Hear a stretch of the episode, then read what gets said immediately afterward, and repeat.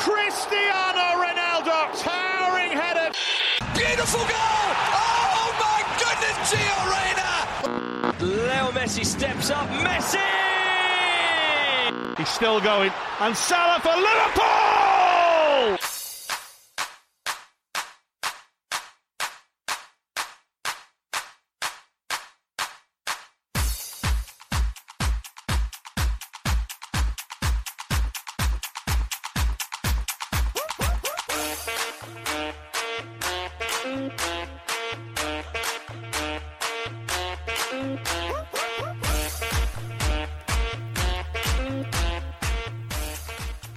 سلام سلام خوش اومدید به اپیزود 11 هم از فصل پنجم رادیو آفساید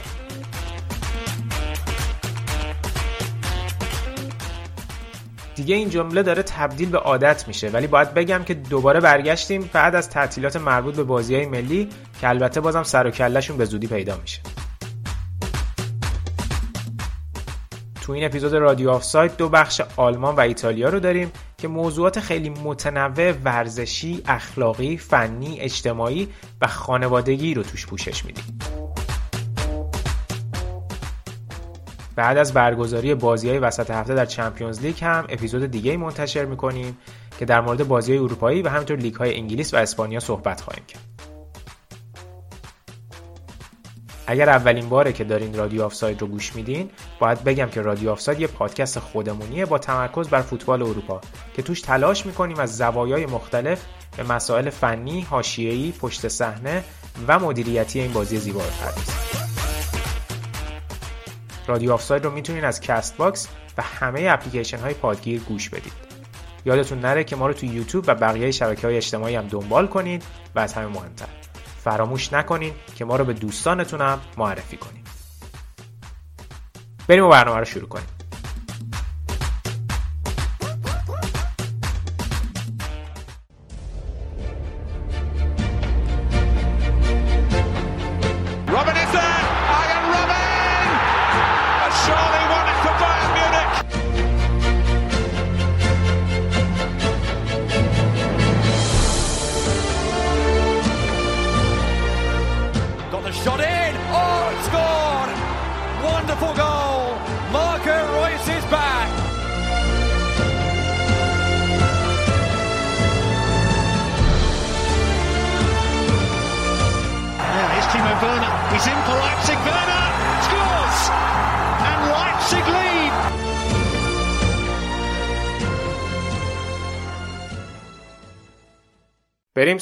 بخش اول برنامه. برنامه رو می‌خوایم با بخش بوندسلیگا شروع کنیم.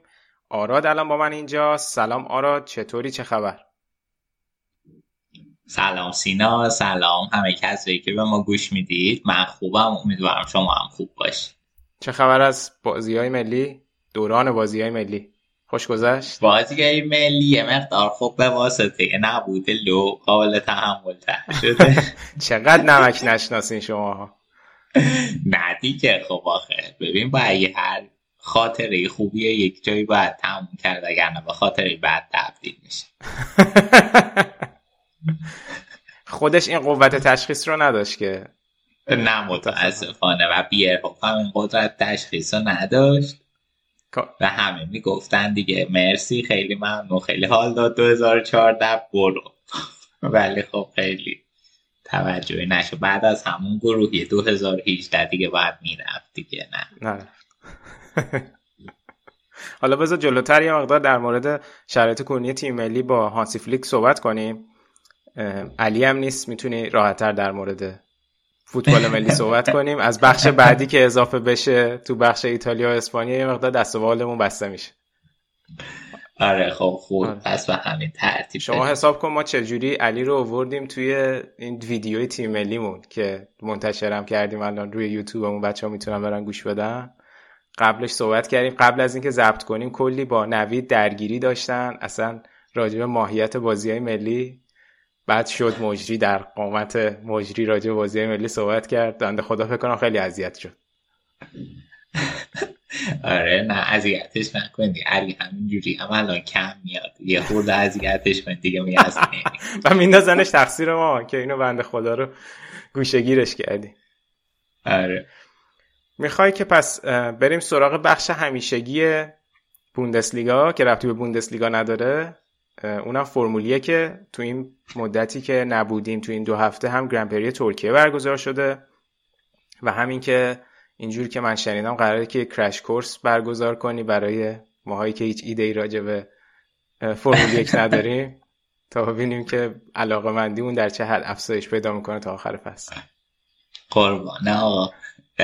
نه ببین آره می‌خوام که یه سری اصطلاحات اینا رو توضیح بدم. حالا گرند پری ترکیه بود. این هفته قبل که همیلتون یه پنالتی داشت بعد توی qualifying اول شد ولی به خاطر این تعویض موتورش بعد ده رتبه پایین تر شروع می‌کرد یعنی از یازده شروع کرد و در نهایت که خوردم. شرایط بارونی بود خیلی شرایط مسابقه هموار نبود. در نهایت بوتاس اول شد فرشتاپن دوم شد و همیلتون پنجم تموم کرد و اون هش امتیازی که توی این مسابقه فرشتاپن بیشتر گرفت فعلا اوورده سر. تا حالا ببینیم گرند پری بعدی که در واقع هفته دیگه 24 اکتبر توی آمریکا برگزار میشه. تکلیفش چیه و چی میشه؟ بعدش یه گرند پری مکزیک داریم. دیگه داریم به آخرای فصل نزدیک میشیم. دیگه گرند پری یا آخره و بعد ببینیم که این فاصله کم و زیاد میشه. اگه که مثلا اگه مسابقه یا فرض کنید یکیشون از پیست خارج بشه خب یه 25 امتیاز می‌تونه فاصله تغییر پیدا کنه و هم خیلی رقابت حساس درسته. گفتی بعدی بعدی کجاست؟ آمریکا. آمریکا درسته. بعدش هم دیگه چون تا آمریکا میرن اون گرند پریای اون منطقه رو برگزار می‌کنن میرن بعد مکزیک بعد میرن برزیل. و بعد میان هومه خلیج فارس. که اون داستان برگزاری تو قطر و اینا رو. آره دقیقا. بسیار علی ما سراپا گوشیم برای کلاس درس امروز و فرمول وان فور دامیز. خب ببین هر پیستی یه قسمتی داره که خط شروع و پایانه. معمولا کنار این قسمت یه قسمت موازی می‌سازن که بهش میگن pit lane. یه خیابونیه یه lane یه که توش pit box ها هست. pit box چیه؟ گاراژای هر تیمه که حالا ماشینا برای مشکلات فنی برای تعویض چرخ برای pit stop ها باید بیان توی این گاراژ ها. پس یه اونجایی که معمولا خط پایانه کنارش pit lane ه که این یه انشعاب یه حالت خیابون فرعی می‌خوره از جاده میرن توی pit lane و بعد اون بر pit lane دوباره راه داره که به پیست منتقل میشه. یعنی اما اگه که تو بخوای چرخ عوض کنی میری تو pit lane چرخ عوض می‌کنی pit stop انجام میدی. بعد از توی pit lane مسیرت ادامه میدی از توی گاراژ خودت میای بیرون مسیر رو ادامه میدی تا دوباره بری توی پیست.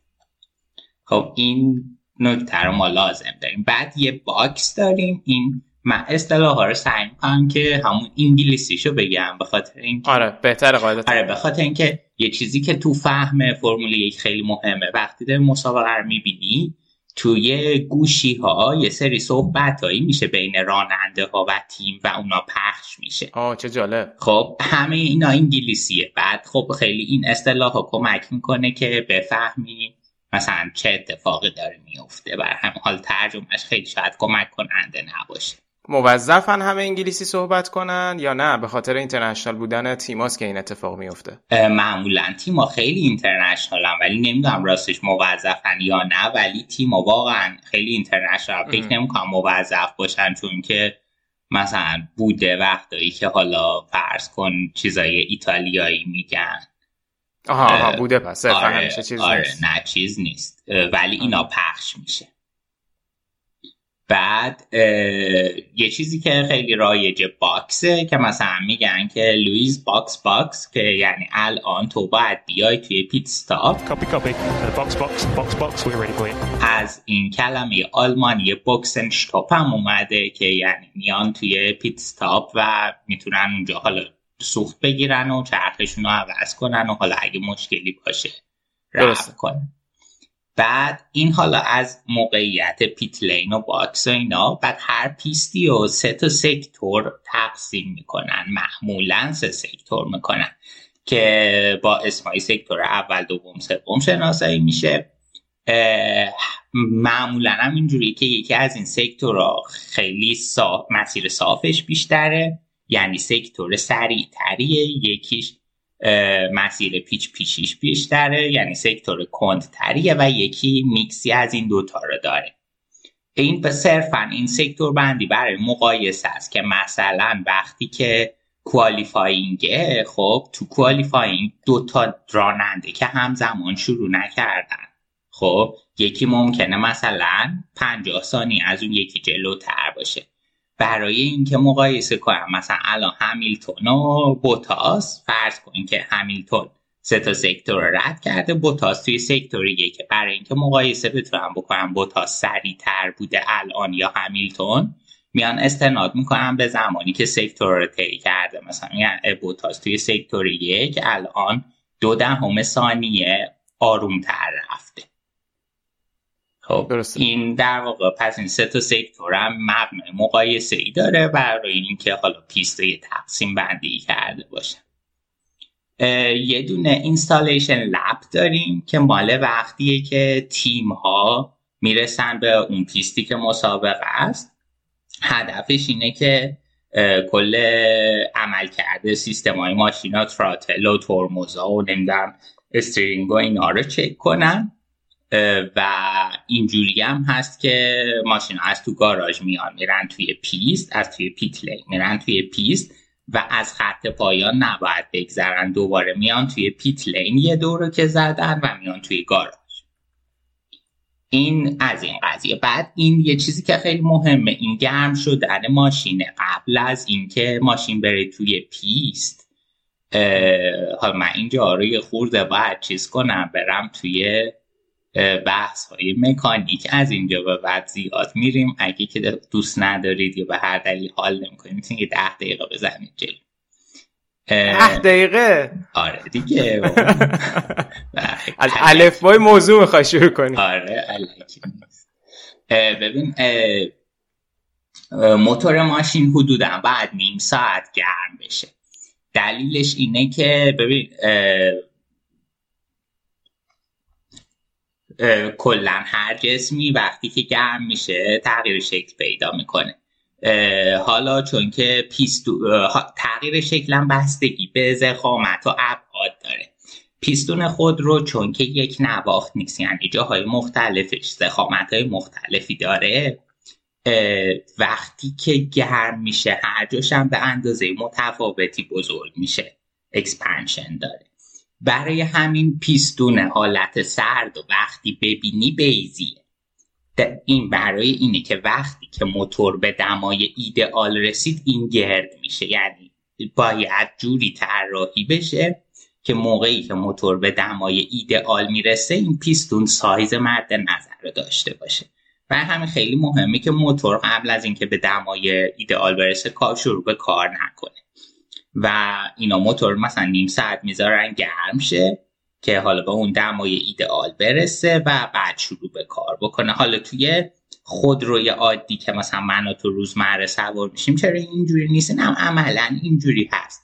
ولی ما یه gap ی داریم یه clearance بهش میگن بین پیستون و دیواره پیستون اون سیلندر که پیستون توش حرکت می‌کنه.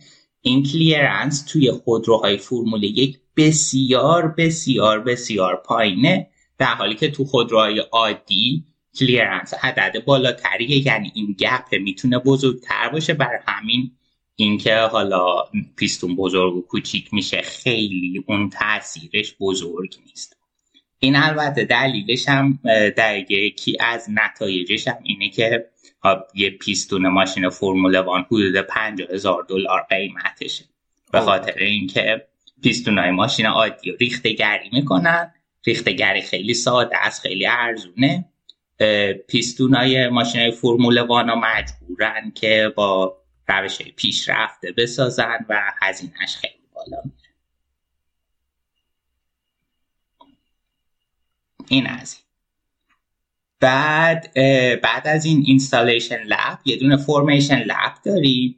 حتی بعد بعدش منظورم این با چیزی که بعد می‌خوام توضیح بدم. formation lap در قشنگ قبل از استارت مسابقه است که میان یه دور دور پیست می‌زنن.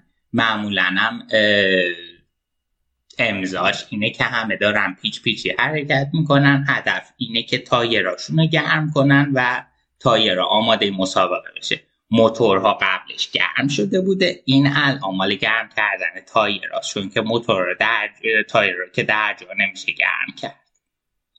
خب این در واقع این یه دور رو می‌زنن تا تایرام گرم شه. درست.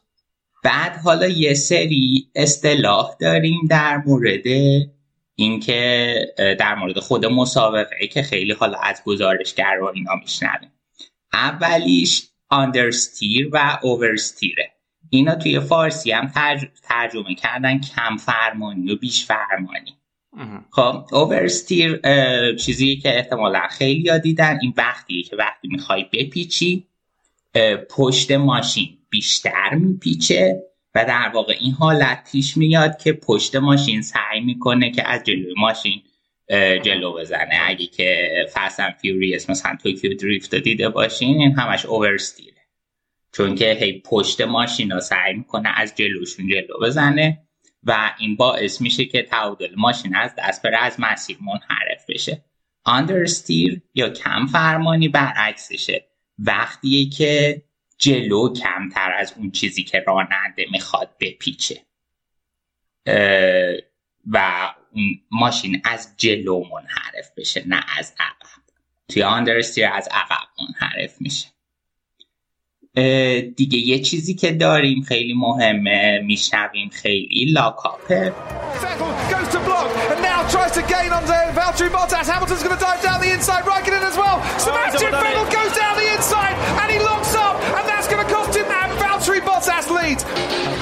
که این توی رانندگی با خودروی عادی هم هست. وقتی که خیلی سفت ترمز می‌کنی باعث میشه که یک یا چند تا از چرخای ماشین قفل بشه. در حالی که اون بقیهش در حال چرخشه. نتیجهش میشه اینکه دود زیادی تولید میشه و اون خطوط چرخ ما روی پیست می‌بینیم. حالا مشکلی که این ایجاد می‌کنه اینه که روی تایر یه سری flat spot ایجاد میشه. یعنی یه سری حالت بیضی یا دایره است جایی که تایر کشیده شده روی پیست و ساییده شده. خب؟ و این تایرهای فرمول یک جوریه که مثل تایرهای خودروی عادی نیست سایده خیلی توش نمایانه. یعنی تو چشمی نگاه کنی تایر رو این flat spot می‌بینی روش بعد از این اتفاق. و باعث میشه که همچین تایری وقتی باش رانندگی کنی ارتعاشات توی cockpit خیلی افزایش میده و کنترل خوب ماشین رو برای راننده سخت می‌کنه. cockpit هم اونجاییه که راننده توش میشینه. این هم پس شد lock-up.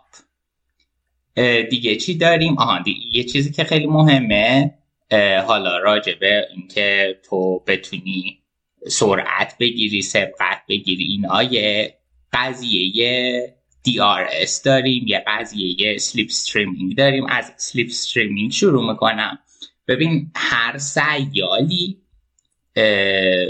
یه سری خطوط جریان براش تعریف میشه که بهش میگن استریم لاین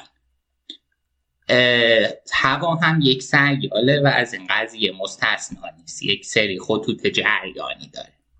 حالا فرض کن که یک خودروی فرمول یک داره توی یه مسیری میره این با اسم این داره هوا رو میشکافه. و پشتش در واقع پشت ماشین رو در نظر بگیریم یک خلع به وجود میاد. حالا اگر که یک ماشینی بیاد پشت این خلع به خاطر اینکه مقاومت هوایی کمتری داره حتی بعضی جاها نداره دقیقا اگه بیاد این پشت باعث میشه بتونه سرعت بیشتری بگیره.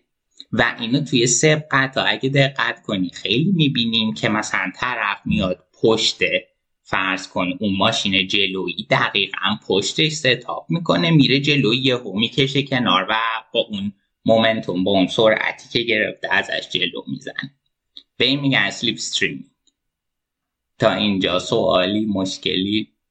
نه این این جلسه من ترجیح میدم گوش کنم آره. سوالامو جلسه بعد بیام مطرح کنم. حل تکلیف باید آره. آره بعد این از چی می‌خواستم بگم دیگه؟ اون بحث DRS رو می‌خواستم بگم. DRS نسبتا جدیده توی ده سال گذشته اومده توی فرمول یک مخفف drag reduction system ه یه سیستمیه که به صورت خودکار اجازه استفادهش داده میشه به ماشینا. توی پیست یه سری مناطقه که این سیستم اجازه استفادهش میده. حالا این سیستم مثلا چیه؟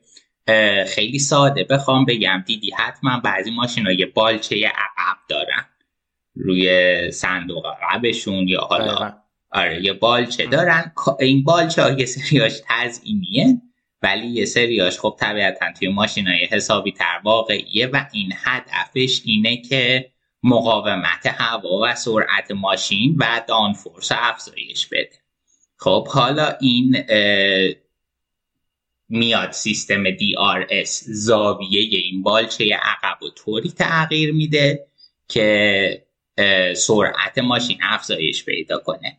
اگر که توی منطقه ای باشه راننده که DRS توش آزاد باشه. و زیر یک ثانیه با ماشین جلویش فاصله داشته باشه اجازه داره از این سیستم DRS بر سبقت گرفتن استفاده کنه. که حالا نتیجهش میشه این که مثلا سبقت بیشتری ببینیم و مثلا مسابقه جذاب تر باشه. چیزم هست نمی‌تونن هم سوء استفاده کنن چون وقتی که اجازش نباشه اصلا کار نمی‌کنه دیارس اینم از این. دیگه آهان یه چیز دیگه یه کلین ایر یا هوای تمیز و خیلی اصطلاحش رو میشنویم ببین این همون قضیه سیالات اینا که گفتم وقتی یه ماشین حرکت می‌کنه یا جلوی تو چند تا ماشین حرکت می‌کنن این هوا دیگه حالت نرمال نداره. بهش میگن آشفته شده توربولنت شده و باعث میشه که این وقتی تو وارد یک محیط جریان آشفته میشی هم کنترل ماشین برات سخت داره هم از نظر ایرودینامیکی تاثیر منفی روی ماشینت می‌ذاره و سرعتت میاد پایین. برای همین این کی معنی پیدا می‌کنه؟ clean air وقتی که تو اولی معمولا توی پیست و کسی جلوت نیست. این گفتیم که پس تو این موقعیت داری که سرعت بیشتری داشته باشی. این خیلی نکته مهمیه چون راننده ای که clean air داشته باشه می‌تونه که خیلی سریعتر حرکت کنه و حالا فاصلش رو با نفرهای قبلیش افزایش بده. یا فرض کن یه راننده شیشون باشه جلویش پنجم باشه ولی بین این فاصله جوری باشه که حالا مثلا کلینر داشته باشه. می‌تونه دوباره این فاصله رو سریعتر کاهش بده. نسبت به اون کسی که پنجمه و چهار نفر جلوشن و اون هوا رو دیگه هوای تمیز نداره. می‌تونه این فاصله رو چیز کنه. دو تا چیز دیگه هم که می‌خوام بگم و خیلی مهمه. آندرکات و اوورکاته ببین ساده بخوام بگم هر تیمی حالا یک یا چند بار توی یک مسابقه مجبور هر راننده بیاد توی پیت ستاپ و تایرش رو عوض کنه مثلا اون حالا افرادی که توی رقابتن احتمالا اینها توی یک دور نمیان با هم توی pit lane. مثلا اول همیلتون میاد بعد توی مثلا دو دور بعد یک دور بعد ورستاپن میاد. خب چون استراتژیاشون به هم بستگی داره. اینا نگاه می‌کنن ببینن اونا که میرن تو pit stop بعد استراتژیشون رو تنظیم می‌کنن. بعد نکته ای که هست اینه که وقتی که یکی میاد توی pit stop تایر جدید می‌گیره این مزیت پرفورمنس داره. و بهتر عمل مزیت عمل کرد داره عمل کرد بهتری می‌تونه داشته باشه به خاطر اینکه تایراش تازه است.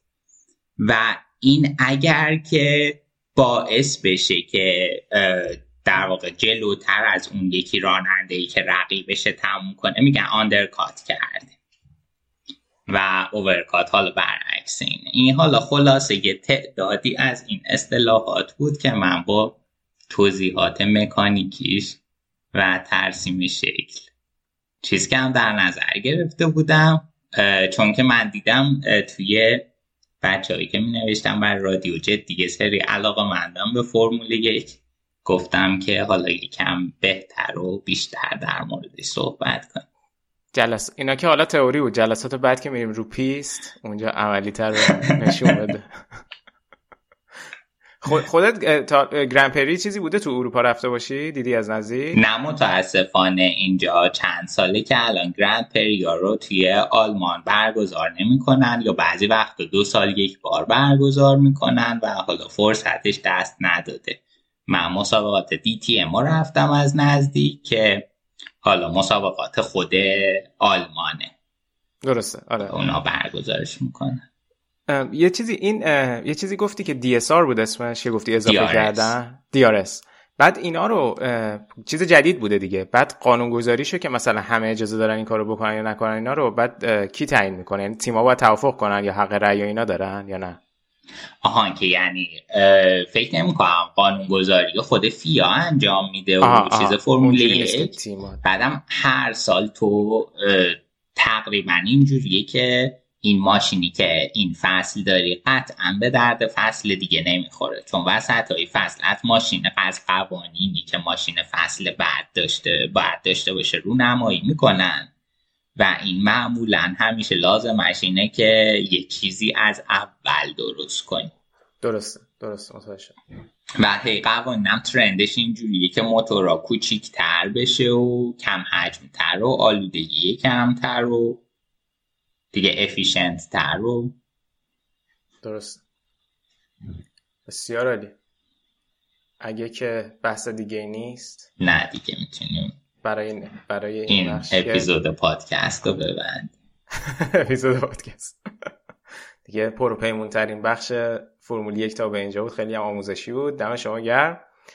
بریم سراغ آلمان. اول یه مقدار راجع به تیم ملی صحبت کنیم که خیلی راحت تیم ملی هانسی فلیک به عنوان اولین تیم از اروپا صعود کرد به جام جهانی قطر و کلا یک سر و شکل دیگه گرفته تیم ملی آلمان زیر نظر فلیک و اوضاع به نسبت خوب به نظر می‌رسه.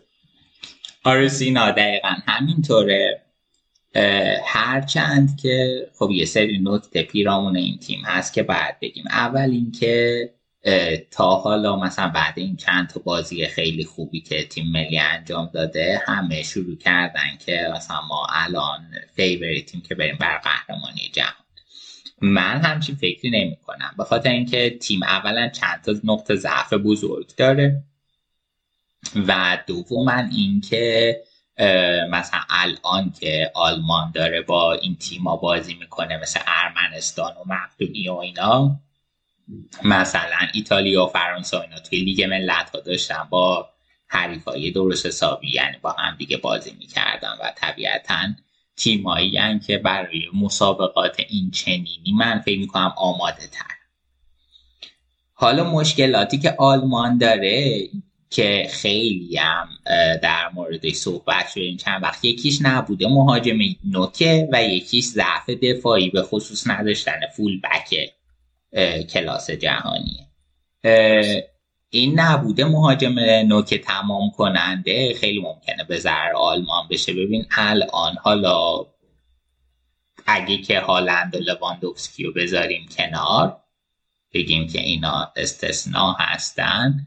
مثلا آلمان نه یکی در حد کین داره نه یکی در حد لوکاکو داره نه یکی در حد امباپه داره یا ژیرو حتی. خب و مثلا حالا گزینه ای که الان fix بهش بازی می‌رسه برنر خیلی روی برنر حساب می‌کنه فلیک به نظر من این خوبه و تیمش می‌خواد روی برنر ببنده. ولی ورنر ذاتا یک مهاجم نوک تمام کننده نیست.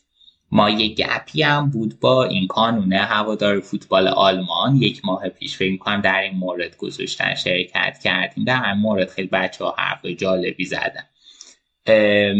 یه مسئله ای که مهمه خیلی ببین وقتی که مثلا توپ توی شیش قدم می‌رسه به یکی مثل لواندوفسکی توپ مثلا به هر جاییش ممکنه بخوره ولی توپ گل میشه. خب در مورد ورنر اینجوری نیست. ورنر اصلا کاراییش این نیست. ورنر رو باید مثلا کنار یکی مثل لوکاکو که الان بازی می‌کنه خیلی اون پتانسیلش قشنگ در شکوفا میشه. خب این آره. مسئله ایه که آلمان داره. ببین این که میگی حالا درسته شاید تیم فلیک نیاز به این داستان داشته باشه ولی مثلا 2014 که قهرمان شدین چه شماره نوه که رو اوجش بود که مقایسه کردی با اون بازیکن‌ها رو داشتی. کلوزه که کلاسیکشون کلوزه بود چون بقیه کی بودن؟ مولر بود و شوله و پودولسکی دیگه. آره دیگه و کلوزه هم عملا یار تعویضی بود 2014 آره. یعنی میگم لزوما شاید نیاز به اون بازیکن پست نه قابل مقایسه با هالند و اینا رو نداشته باشه یا لوندوفسکی البته که خب تیم فلیک توی بوندسلیگا و زمانی که بایرن بود خیلی خوب وابسته بود به لوندوفسکی ولی میگم اونقدر liability خیلی بزرگی شاید نباشه. درست میگی میشه باید نیست جزو باید ها نیست که یه آره. برای قهرمانی باید اینا داشته باشه. ولی من فکر می‌کنم که یک تیم خیلی راحت تر می‌تونه قهرمان شه اگه یک همچین گزینه ای هم داشته باشه. و حالا وقتی که فرض کن مثل بازی با رومانی پلن ورنر نمی‌گیره یه گزینه جدید روی میز باشه. متوجهم آره. اونم هست درسته. آره من حرفم اینه. و یه چیزی که حالا خیلی هیت شده اینه که آقا چرا این آقای تروده دعوت نمیشه به تیم ملی؟ تروده کیه؟ یکی از مهاجمای آلمانه. که این بند خدا توی بوندسلیگای دو خیلی خوب کار می‌کنه. بعد اینجوریه که اینو می‌گیرن اون تیم صعود می‌کنه به بوندسلیگا یک بعد میفروشدش به یه تیم دیگه که دوست داره صعود کنه بوندسلیگا. من, من اون موقع که کارت بوندسلیگای دو بود توی کارت بود بازیش از نزدیک دیدم. خیلی بازی کنه خوبیه. خب من میگن که مثلا توی بوندسلیگای دوه ولی خب الان خیلی صحبتش شده. هم اف ام اشاره کرده ماتوس اشاره کرده. میگن که آقا این ایده رو حداقل می‌تونیم یه شانس بهش بدیم که ببینیم این ایده در عمل چجوری به نظر می‌رسه. توی خود بوندسلیگا یه سری مهاجم نوک داریم که حالا اسما رو که نگاه کنیم هیچ کدوم الان سوپر استار نیستن. مثلا فرض کن داویزل که هست توی هرتا که این خب با گنابری توی تیم آلمانی بود که فکر کنم قهرمان اروپا شدن زیر زیر 21 سال فکر کنم. و الان توی هرتا نقش خوبی بازی نمی‌کنه اصلا پر رنگ نیست و نتونست اون مسیر گنابری رو پیدا کنه. یکی نیلز پترسن مال فرایبورگه که خب این اتفاقا تخصصش اینه که سوشره. به عنوان جوکر میارنش گل میزن بعد ولی خب سی و دو سالش هم هست و واقعا هم هیچ شخصیت ستاره ای نیست که بخوایم چیز کنیم. بازیکن جوون مثلا انمچا رو دارن که این الان امسال بود جذبش کرد. خیلی بازیکن خوبیه ولی خب اینم فرصت طبیعت هم می‌خواد نمیده یه الان بیاد توی تیم اینتگریرت بشه در واقع وارد تیم بشه. و موکوکو هست که خب موکوکو هم الان 16 سالشه. طبیعتا انتظار نداریم که بیاد تیم رو جمع کنه. توی بوندسلیگای دو هم که گفتیم اینا داریم ترودده رو داریم آرپو داریم یان‌فیته آرپ که اینا بایرن گرفت. به عنوان یه استعداد هنوزم شکوفا نشده 21 سالشه بعیدم می‌دونم بهتر بشه و فولکروگ داریم که توی برمن اونم 28 سالشه. یه سری مهاجم غیر کلاسیک داریم مثل ورنر و فولاند و همین کریم آدمی و بریشا. بریشا هم الان فنرباخچه هست این هم ممکنه که ترانسفر داشته باشه به داخل آلمان. و اینها هم من فکر نمی کنم که خیلی به درد تیم بخورند. یه گزینه های دیگه که هست مثلا گزینه هایی که تست شدن. مثلا هاورتز اون جلو بازی کنه رویس اون جلو بازی کنه به عنوان نوع کازه خب این گزینه ها رو دارم مولر همین کار رو می‌تونه بکنه. لوکا والچمیت هست که توی وولفسبورگ می‌تونه این کار بکنه ولی اونم نیمکت نشینه. شرایط خیلی خوبی نداره. خلاصه که این پست پستی بوده که حالا به زبان ساده بخوایم بگیم آلمان در سالهای اخیر توی پرورش استعداد برای این پست علی بوده درسته. این بحث چیز شد. همینجا استفاده کنم. کریم آدمی شد. می‌خوای یه مقدار در مورد این داستان پیوستنش به بایرن یا دورتموند صحبت کنیم؟ چون خیلی اخیرا هایپ شده بعد از درخششش توی سالزبورگ و همینطور همین که صحبتش هم توی تیم ملی هست. آره دقیقا. خیلی بازیکن خوبیه من خیلی خوشم میاد ازش و قبلا توی بایرن بوده فکر کنم نه؟ توی کریر یعنی توی دوران آکادمیش. توی چیز بوده توی رده نوجوانانه نوجوانان بایرن بوده. آره ولی بعد میره توی رده های دیگه زیر 19 سال زیر 17 سال اینا دیگه بایر نبود. بعد توی اونترهافینگ بوده. بعد میره سالزبورگ جذبش می‌کنه و بعد حالا یه سری قرضی و اینا که بهش میده. الان این فصل توی خود سالزبورگ فیکسه و توی بوندسلیگای اتریش هم الان هشت گل زده یه پاس گل داده اوضاع خوبی داره. این خیلی الان ارزش هم توی transfer market خیلی زیاد شده رسیده به 20 هم می‌تونه نوک وایسه که تخصصیشه هم wing وایسه. توی بازی های سالزبورگ هم توی Champions League بازیاش خیلی مورد توجه قرار گرفت. چون حالا بالاخره به فوتبال به بوندسلیگای اتریش که طبیعتا خیلی توجه نمیشه. ولی وقتی یه تیم میاد توی چمپیونز لیگ اون بازی کنه دیده میشه. همونجوری که حالا هالند دیده شد از این طریق اونم این فرصت پیدا کرده که دیده بشه و خیلی خیلی خوب بوده و پنالتی گرفت. توی اون بازیشون سه تا پنالتی گرفت که اصلا یه رکوردم برای سالزبورگ بود. حالا این خبر ترانسفرش خیلی داغ شده. شایعاتی که میاد به سه تا تیم بزرگ آلمان بایرن دورتموند لایپزیگ میگن که دورتموند شانس بیشتری داره و می‌خواد حالا جا به عنوان جانشین هالند جذبش کنه. اون هالند هم یادت باشه یه خبر فرستادم اینم خبر جالبی بود که می‌خواد. یه قر... یعنی اینکه بعد از اون صحبت واتسکه که در موردش حرف زدیم احتمال تمدید هالند رفته بالا و پوما قراره که یه قرارداد جدید به هالند پیشنهاد بده. یعنی هالند الان با آدیدا با نایکیه بیاد بیرون با پوما قرارداد ببنده.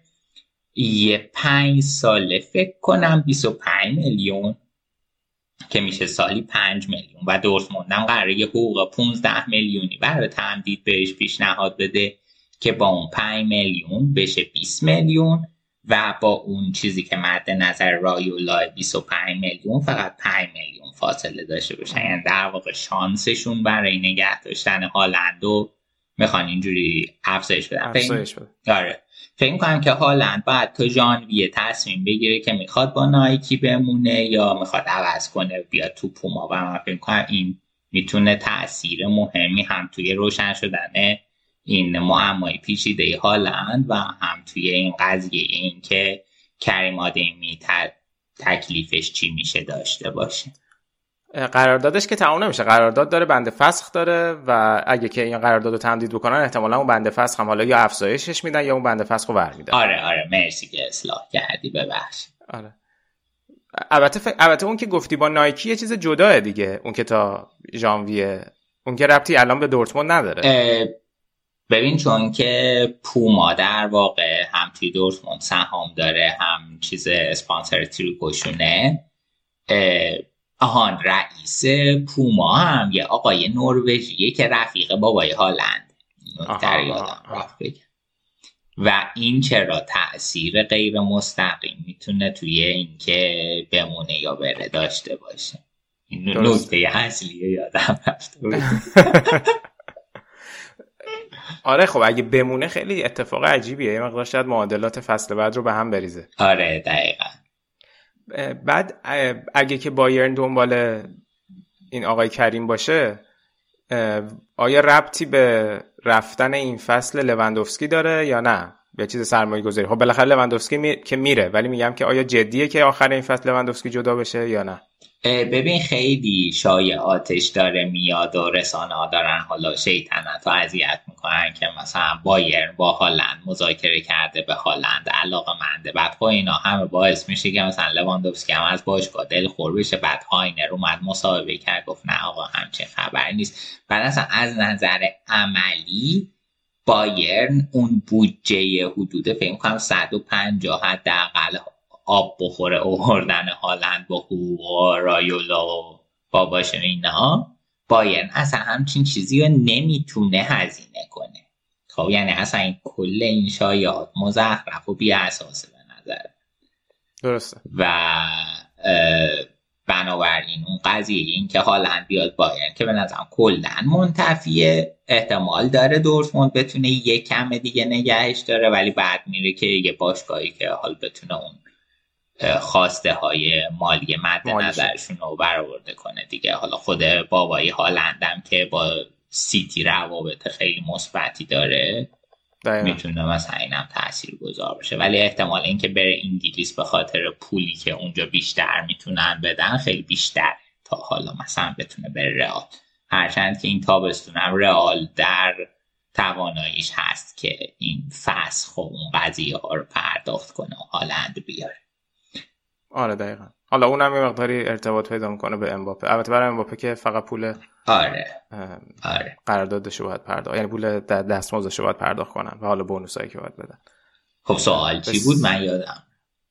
نه نه همون بخش اول صحبت بود که لوندوفسکی چرا رفتنش مطرح شده و آیا این انتقال کریم آدمی به اون ربط داره یا نه که حالا گفتی چرا لوندوفسکی کلا یه مقداری شاید داره قور می‌زنه. آره آره. نه ولی این چیزم من معتقدم که نباید بیاد الان توی این مقطع بایرن و کارش خیلی سخت میشه و ممکنه بسوزه.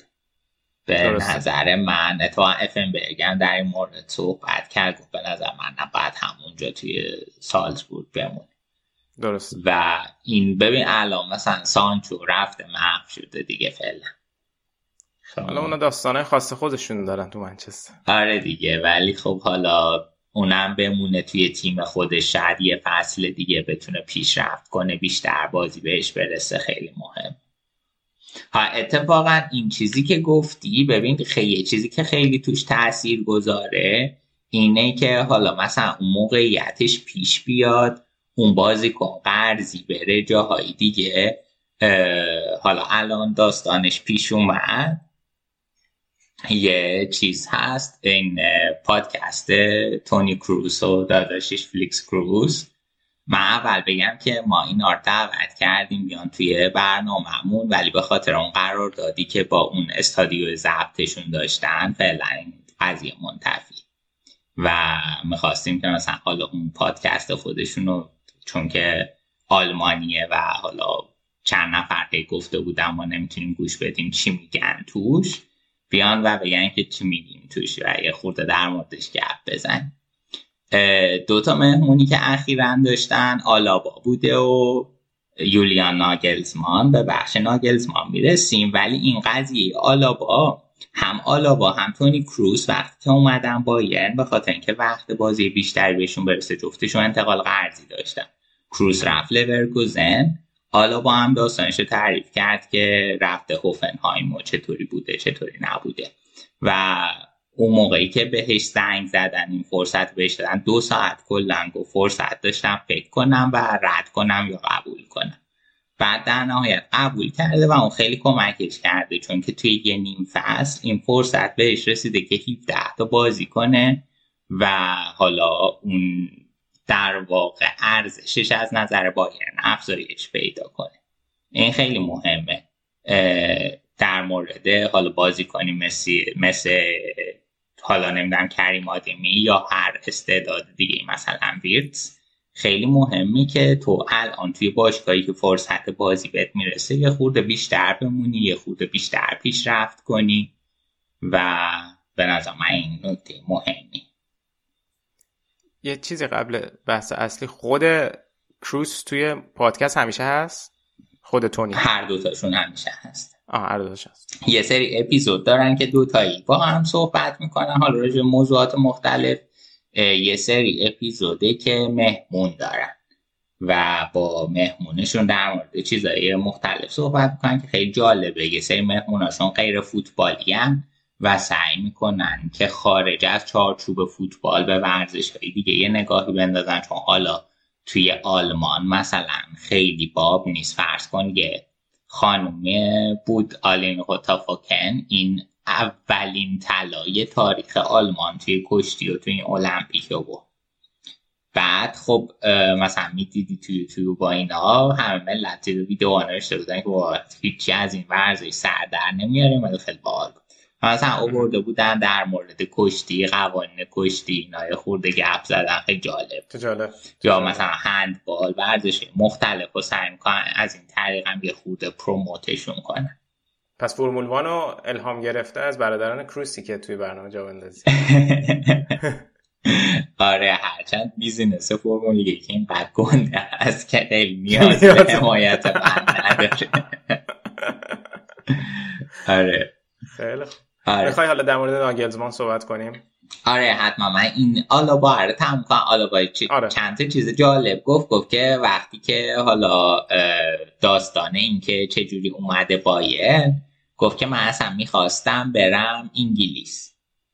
و اینا اومدن که بایرن رو دعوتم کرد و گفتن که نه نمی‌خوام و می‌خوام برم انگلیس و اینا.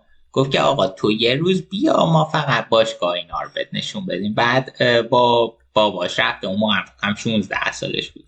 بابا باش رفته مونیخ و اومدن به میزبانیشون توی فرودگاه مونیخ استقبال کردن ازشون و بعد یه شخصی توی بایرن بوده اون موقع به نام ورنر کرن که مسئول این کارا بوده. بعد رفته دیگه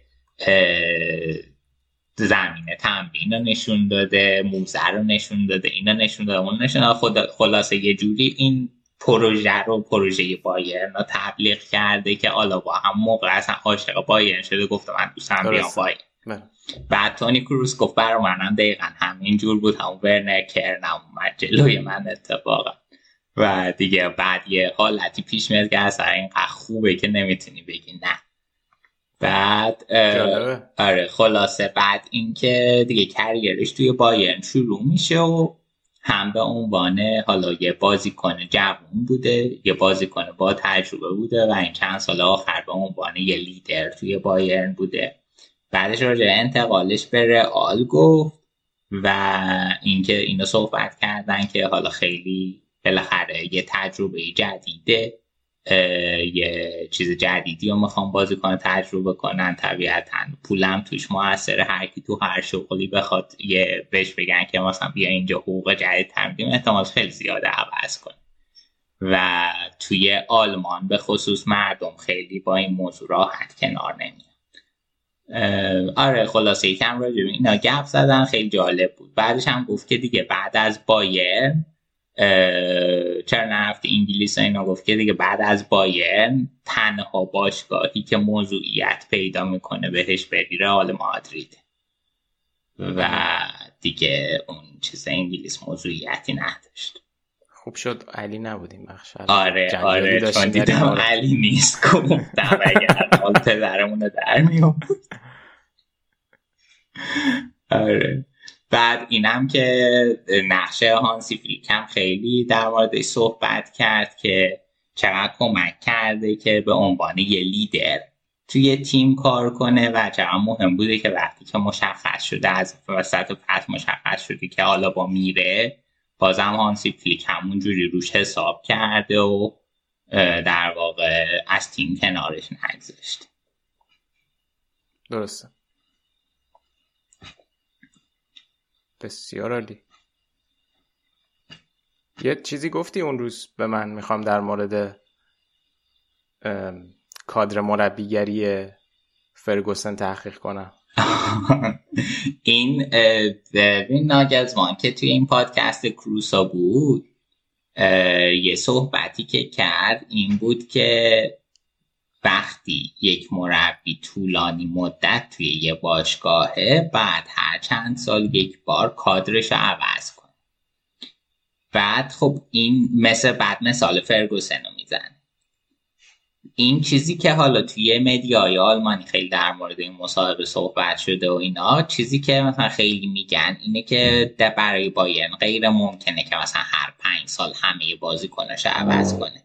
در حالی که اصلا این مسئله ای که هست بیشتر حول بازیکن نیست. بیشتر حول ایده هایی که بازیکن ها باهاش بازی می‌کنن. در واقع تو ایده هایی که پیاده می‌کنی و من می‌کنم منظورش بوده که باید عوض کنی مثل حالتی که حالا فرگوسن داشته و کادرش رو مرتب چند سال یک بار عوض کرده خب این گفته گفته تو پادکست گفته کادر یا بازیکن؟ منظورش از کادر استف بوده یا خب ولی معمولا کادر توی آلمانی ریفر داده میشه به بازیکن.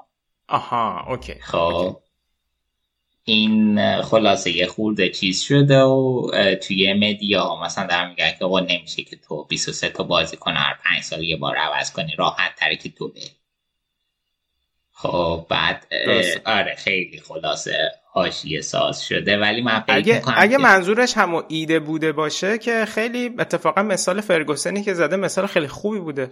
آره من هم فکر می‌کنم. من فکر می‌کنم که صرفا اینا حتی نفتن اون قسمت پادکست کامل گوش بدن. همین یه جمله ای که دلخواهشون بوده رو از اینجا در آوردن و شروع کردن در مورد این یه جمله مقاله نوشتن. ولی اون چیزی که گفته به نظر من هم گزاره صحیحیه هم واجبه که انجام بده همونجا خود تونی کروس هم گفت آره به نظر من همینطوره خیلی مهمه فلان. دقیقا. به خصوص که مثلا دوره فرگوسن رو نگاه می‌کنی مثلا حالا خیلی جزی نشیم یه دوره ای اصلا سبک بازیش متفاوت بوده. اندیکول و دوایت یورک اون اواخر دهه 90 یه زوج طلایی خط حمله بودن بعد فوتبالش جوری تغییر می‌کنه تو با یونایتد که بعد مثلا نیستل روی میشه تک مهاجم تیم سبک بازی عوض میشه. خب طبیعی هم هست وقتی یه مربی در یه بازی طولانی میمونه با توجه به اتفاقاتی که داره در فوتبال میفته و با آداپته کردن خودش نسبت به بقیه تیم‌ها مجبور بشه که اصلا این مجموعه بازیکن رو یه تغییراتی بده. حالا شاید شما نیاز نباشه که اون کور تیم تو هر سال عوض کنی ولی مثلا توی یه بازه های سه ساله چهار ساله شاید این کور تیم عوض بشه خیلی چیز عجیبی نباشه. حالا کور تیم که میگم منظورم نیست مثلا مثل تیمای ایرانی یهو 10 تا بازیکن برن 10 تا بازیکن برگردن. ولی اون دیده عوض بشه خیلی طبیعیه این اتفاق. آره من همین فکر رو می‌کنم و این توی حالا چیزای آلمان خیلی منفی در مورد این بیشتر صحبت شد و آره خاطرم مکدر مکدر ببین آخه اگه یه تیمی خیلی رو اوج باشه خب من بعضی وقتا اینجوری فکر اگه یه تیمی خیلی رو اوج باشه و اون کادر مدیریتیش فکر کنن که ما از این رو اوج بودن می‌خوایم دیگه نهایت استفاده رو بکنیم. یعنی تا اون قطره آخرش رو ازش بدوشیم و بکشیم بیرون. بعد اون تیم رو مثلا به هر ضرب و زور شده رو اون اوجه برای 4 5 سال نگه داری و یه سری افتخار عجیب غریب به دست بیاری. بعد خب ما به ازاش میشه بعدش شاید یه پریود خیلی داون طولانی مدتی رو داشته باشه. بله. ولی خب بعضیا می‌تونن این کارو بکنن که اوکی اون پیکه همراه بشه با زمین سازی برای سالهای آینده که اون دوره پیک رو هم حالا با یه پیک کمتری ولی طولانی تر نگهش داری. دقیقا همینطوره آره. بسیار عالی. خب دیگه در مورد ناگلزمان هم که صحبت کردیم اگه موافقید یه مقدارم در مورد این هفته صحبت کنیم به نتایج اشاره بکنیم. آره که اول بخوای با بایرن شروع کنیم که بازی حساس هفته رو تو ده دقیقه تبدیل کرد به لوس‌ترین بازی هفته. بازی که فکر می‌کردیم خیلی بازی نزدیکی بشه رو پنج یک زدن. لورکوزن رو نابود کردن. تو ده دقیقه شد دیگه دقیقا چهار هفت دقیقه. تو هفت دقیقه بایرن چهار تا گل زد و نسخه لورکوزن رو تو زمین خودش پیچید و دیگه اون تک اون چی میگن اون کورسویی بود که الان مثلا لورکوزن بیاد شاید یه چند هفته صدر جدول بایرن رو اذیت کنه از بین رفت و بایرن با اقتدار رفت صدر جدول و صدر جدول که بود فاصله یکم زیادتر کرد با لورکوزن. آره دقیقا. واقعا تیم ها هم سطح نبودن. خیلی فاصله زیاد بود و توی این بازی می‌شد دید. لورکوزن یه کاری که کرده بود که حال بتونه موقعیت تهاجمی بیشتری ایجاد کنه این بود که معمولا آرانگویس و double pivot بازی می‌داد حالا یا کنار پالاسیوس یا کنار دمیر بای و تو این بازی که در دسترس نبود اومده بود برای اولین بار توی این فصل ندیم امیری فیکس بازی داده بود ندیم امیری بازی کنه رو به جلوتری خصوصیت تهاجمی خیلی خوبی داره ولی به همون نسبت توی قضیه دفاعی و پرس و اینا ضعیف. و توی بازی هم اتفاقا خودش نشون داد جایی که حالا خیلی پرس زیادی میذاشتن بایرنیا روی بازیکن لورکوزن و مثلا خود دمیر بای خیلی مجبور می‌شد که پاس رو به عقب داشته باشه. و تمام این پرس ها باعث شد که حالا توی اون بازه در نهایت کار دست لورکوزن بده. دوباره بازی مثل اون چیزی که تو این چند بازی اخیر از بایرن عادت کردیم یه بازی ده دقیقه ای داشت اولش که تیم سر در گم بود. خودشون رو نمی‌تونستن پیدا کنن و البته لورکوزن هم همین حالت رو داشت ولی بعد از این ده دقیقه یه خورده تیم شکل خودش رو پیدا کرد. اون موقعی که بایرن خیلی بالا پرس میذاشت و در واقع مولر و لواندوفسکی می‌رفتن روی دفاع وسط های لورکوزن و گورتسکا موقع پرس میومد و حالا یه حالت position دهی به خودش می‌گرفت. و این باعث می‌شد که بایرن خیلی بالا بازی کنه خیلی بالا پرس کنه و در نهایت خیلی توپ رو زیادی هم داشتن توی نیم ساعت اول. خب موقعیت هایی بود که حالا روی بیدقتی به سمر نرسید ولی بعد توی اون هفته دقیقه طوفانی تونستن از روی همین پرس ها چهار تا گل بزنن و در نهایت پنج جلو بیفتن. تا حالا نیمه دومون روی پاس ویرتون گلی که شیک زدم حالا خیلی از دردناکی نتیجه توی بایارنا کم نکن.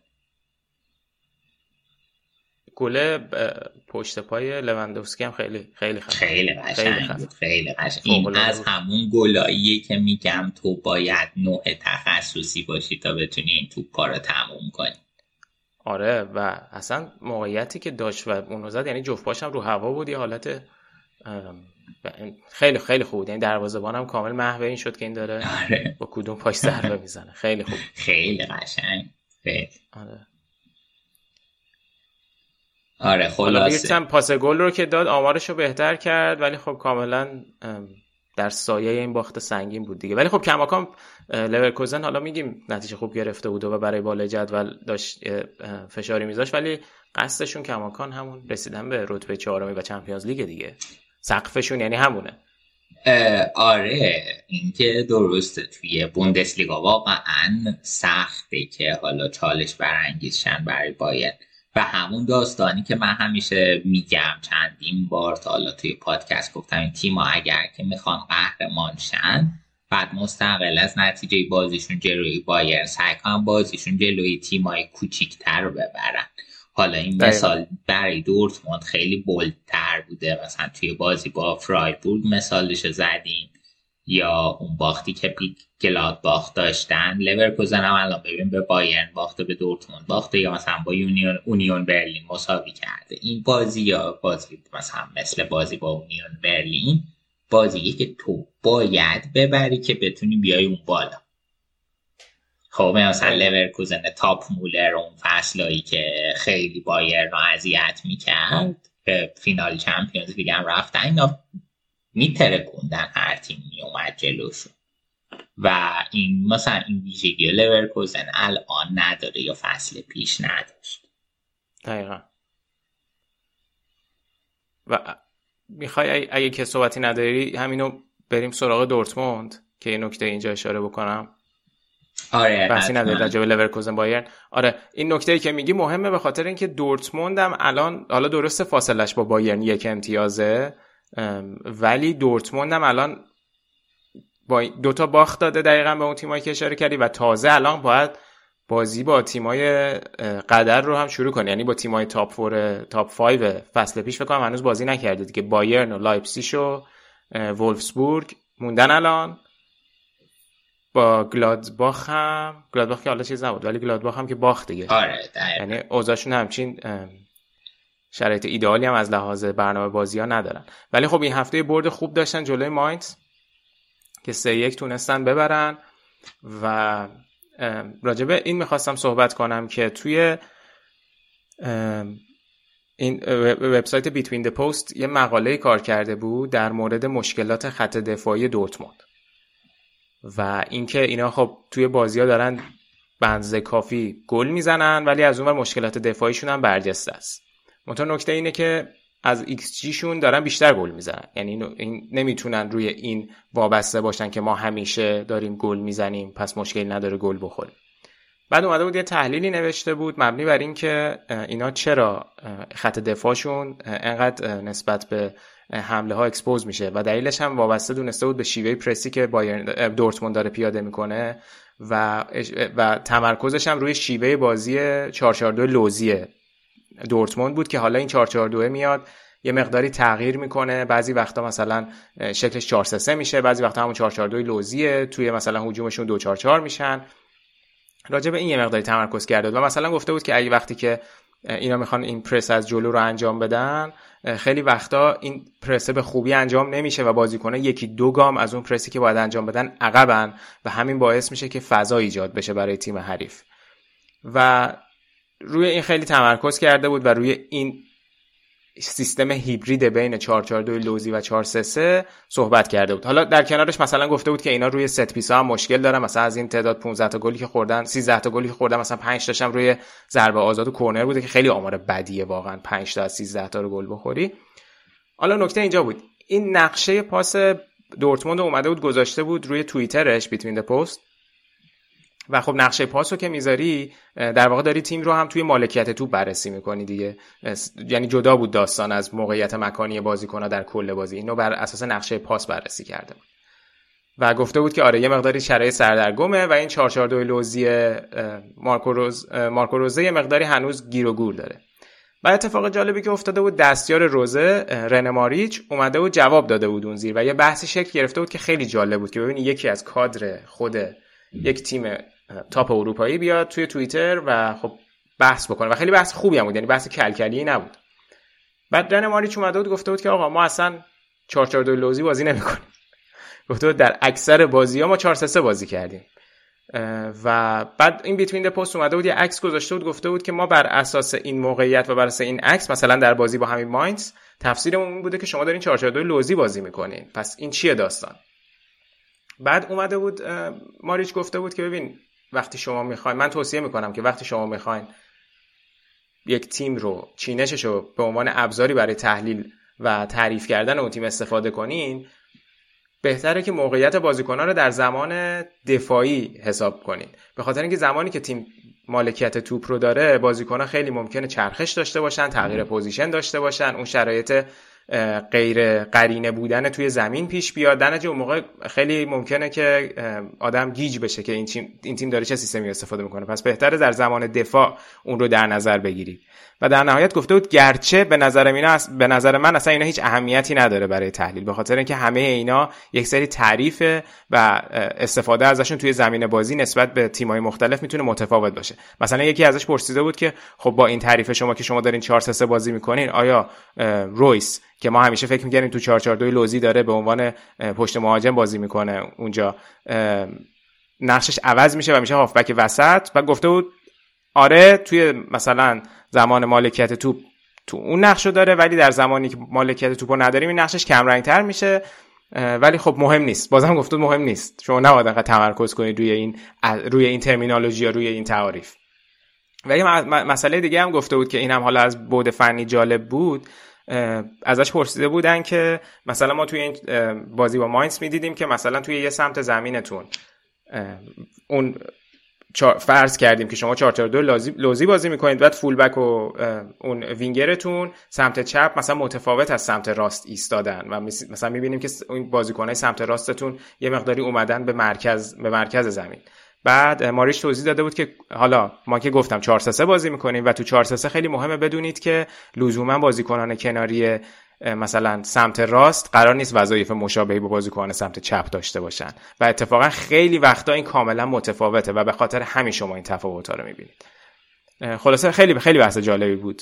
و حالا جالب میشه آدم ببینه در ادامه همین 4 3 که حالا ماریش در موردش صحبت کرده رو دقیقتر آدم می‌تونه تو بازی ها ریز بشه و ببینه که با این دید نگاه کنه که در واقع دورتموند داره 4 3 بازی می‌کنه تا 4 4 2 لوزی. آره خیلی جالب و به قول تو آموزنده بود. خیلی نکته خوبیه که حالا این که لزوما سعی نکنیم که یک تیم به یک فرمیشن خاصی نسبت بدیم یا همه چی رو اصرار نباشه که همه چی توی یه قالب بذاریم. دقیقا دقیقا. خلاصه این هم از وضعیت دورتموند که الان با 18 امتیاز پشت سر بایرنه. در مورد بحث آخر اگه می‌خوای یه مقدار در مورد گلادباخ هم صحبت بکنیم که البته شرایطشون باز توی جدول بهتر شده. این هفته هم البته با اشتوتگارت تو زمین خودشون یکی یک کردن تیم آدی هوتر و یه مقداری در مورد قرارداداشون و تمدید قرارداد با بازیکناشون دچار مشکل شدن. اگه می‌خوای یه آپدیتی در این زمینه بده. ببین آره این مهمترین نکته ای که به نظر من گلادباخ داره اینه که الان باید تمرکزش رو بذاره روی تمدید قرارداد بازیکناش. و این یه خودم بستگی به این پیدا می‌کنه که تیم چقدر خوبه تیم می‌تونه که مثلا برای اومدن توی اروپا رقابت کنه یا نه طبیعتا توی تصمیم خیلی از این بازیکن ها تاثیر می‌ذاره.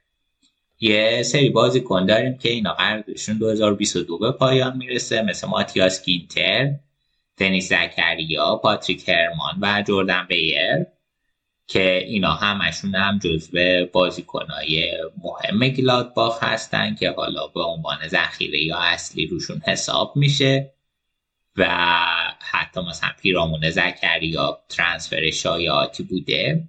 و خیلی مهمه که اینا اول تمدید چند یه سری بازیکن داره که قراردادشون تا 2023 که این لیست یه لیست نه تاییه خب خیلی فاجعه است و توش بازیکن مهمی مثل حالا دل پلیا مارکوس تورام امبولو هوفمان یانزوما بینی از و کرامر دیده میشن. این کل بازیکنهای مهم گلاد باخن. این بازیکنهایی که حالا توی این دوتا لیست 2022 2023 خوندیم و خیلی از این نظر اوضاعشون خرابه. باید سریعتر برن توی کار تمدید اینا و تمیه ثباتی رو بیارن توی تیم. نشون بده که تیم بلند مدت به جایی می‌خواد برسه و همین که در طول فصل هم نشون بده که این تیم با آدی هوتر می‌تونه مثلا فصل بعد توی اروپا بازی کنه.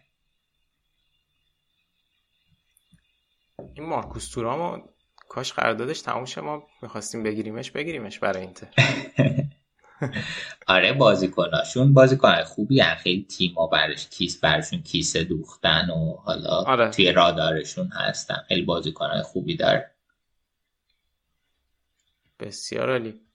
این هم از شرایط گلادباخ. آره دیگه حالا بیشتر الان خیلی طولانی شد. این هفته بیشتر واردش نمیشیم ولی بعد مفصل دوباره در موردشون صحبت می‌کنیم. آره هفته بعد راجع بازی هم صحبت می‌کنیم چون چمپیونز لیگ هم هست. شرایطی ما مقدار اونجا ممکنه عوض بشه هم راجع وولفسبورگ. فقط اشاره کنیم به نتایجشون که وولفسبورگ دو هیچ از یونیون برلین باخت. اوضاع تیم فن بومل خیلی جالب نیست. بعد از اون بردایی که اوایل فصل به دست آوردن لایپزیگ هم که با فرایبورگ یک یک کرد و فقط هوفنهایم یه برد درخشان به دست آورد. پنج هیچ کلنو برد. و یه مقداری اومد بالای جدول الان نهمن. و حالا ببینیم که یونیون برلین چقدر اوضاعش خوب شد. آره, آره دقیقا. خیلی عجیب. اینا حالا که توی لیگ کنفرانسن و این فصل هم آره. شانسشو دارن که دوباره از نظر تئوری بیان توی اون تیمای بالا.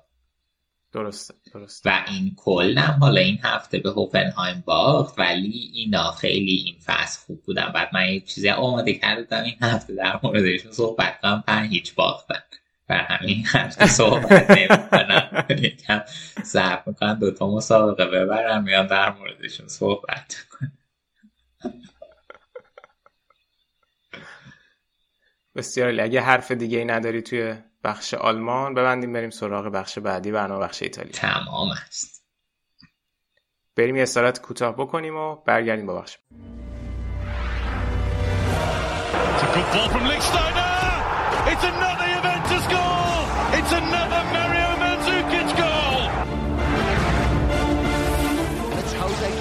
Sends the corner. Koulibaly! He's done it!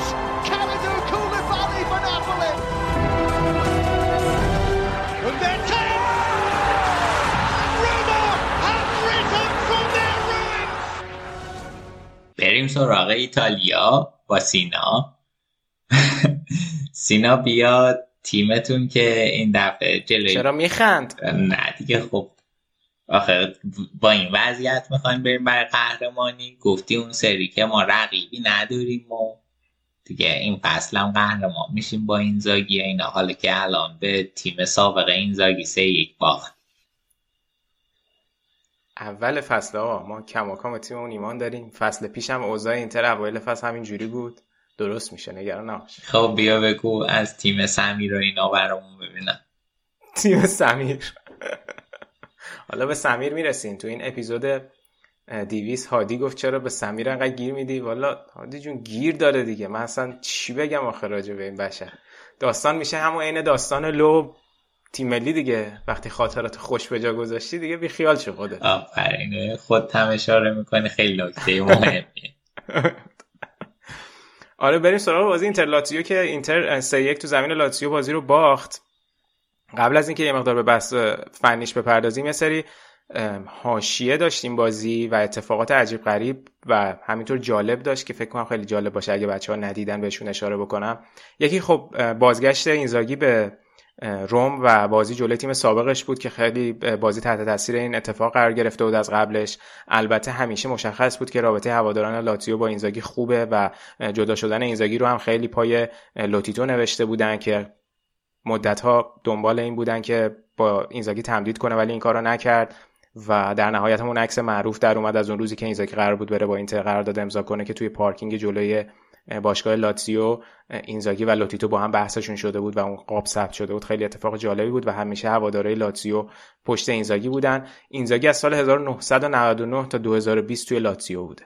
یعنی از 1999 تا 2010 که فوتبال بازی کرده. و دو سال فقط این وسط قرضی رفته بود آتالانتا و یک تیم دیگه که الان خاطرم نیست. و از 2010 هم توی باشگاه بوده حالا به عنوان دستیار و مربی جوانان و بعدم که از 2016 17 دیگه رسما شد سرمربی لاتزیو. خلاصه 22 سال حضور توی یه باشگاه بوده و خب برای خودش هم قاعدتا سخت بوده که در قامت تیم رقیب بیا جلوی لاتزیو بازی بکنه.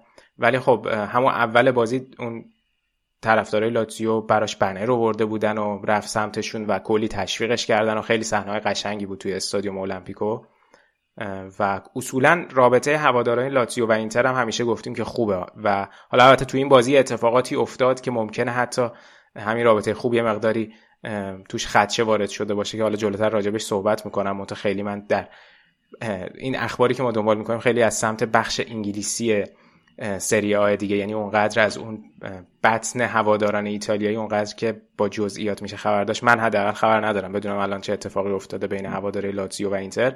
ولی خب اون حتی اون لیدرای تیفوسی های لاتزیو هم اومده بودن پایین و با اینزاگی عکس گرفتن. خیلی صحنه جالبی بود. تیفوسی سینا جان غلطه. غلطه. ببخشید ببخشید ببخشید. عذر می‌خوام.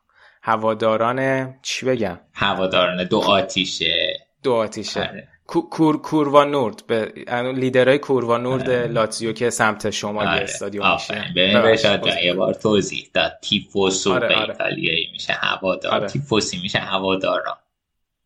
آره اصلا چیز بی‌معنی گفته آره. در عمل. جریمت دوبار میگم. خب. اپیزودهای بعد. آره. آره این اول بازی بود. در طول بازی گل دوم لاتزیو خیلی سر صدا کرد. داستان چی بود؟ داستان این بود که توپ توی مرکز زمین دیمارکو یه توپی رو پاس داد برای لاتارو. بعد از اینکه پاس داد یکی از بازیکنهای لاتزیو رفت روی پای دیمارکو و پاشو زد. و دیمارکو روی این صحنه افتاد زمین و پاشو گرفت و حالت مصومیت و اینا. لاتارو ادامه داد. لاتارو ادامه داد و رفتن سمت دروازه لاتزیو و توپو بیرون نزد و شوتی که زد و رینا گرفت و دیمارکو کماکان روی زمین بود. بعد توی این صحنه میشه دید که دوتا دفاع مرکزی های لاتسیو و همینطور دارمیان از اینتر دارن به رینا اشاره می‌کنن که توپو بزن بیرون. رینا توپو نمی‌زنه بیرون و دقیقا پاس رو میندازه برای اندرسون جایی که دیمارکو افتاده زمین. یعنی تو اون بازه از بازی هم اینتر باستونی رو کشیده بود بیرون و دیمارکو شده بود دفاع چپ اینتر. و در واقع دفاع سه نفر اینتر تبدیل دو نفر شده بود توی اون صحنه.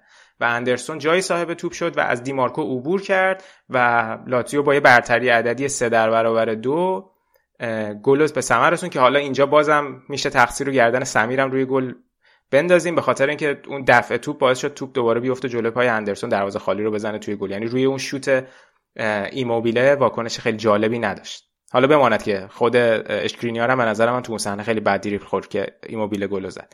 ولی همین این دقیقا باعث یه جنجالی شد چون بلا فاصله دونفریس رفت یقه اندرسون رو گرفت. آقا چرا توپو نزدیم بیرون و درگیری و داستان و کتک کتکاری داور یه 4 5 تا کارت زرد داد و خیلی خیلی بحث شد سرش.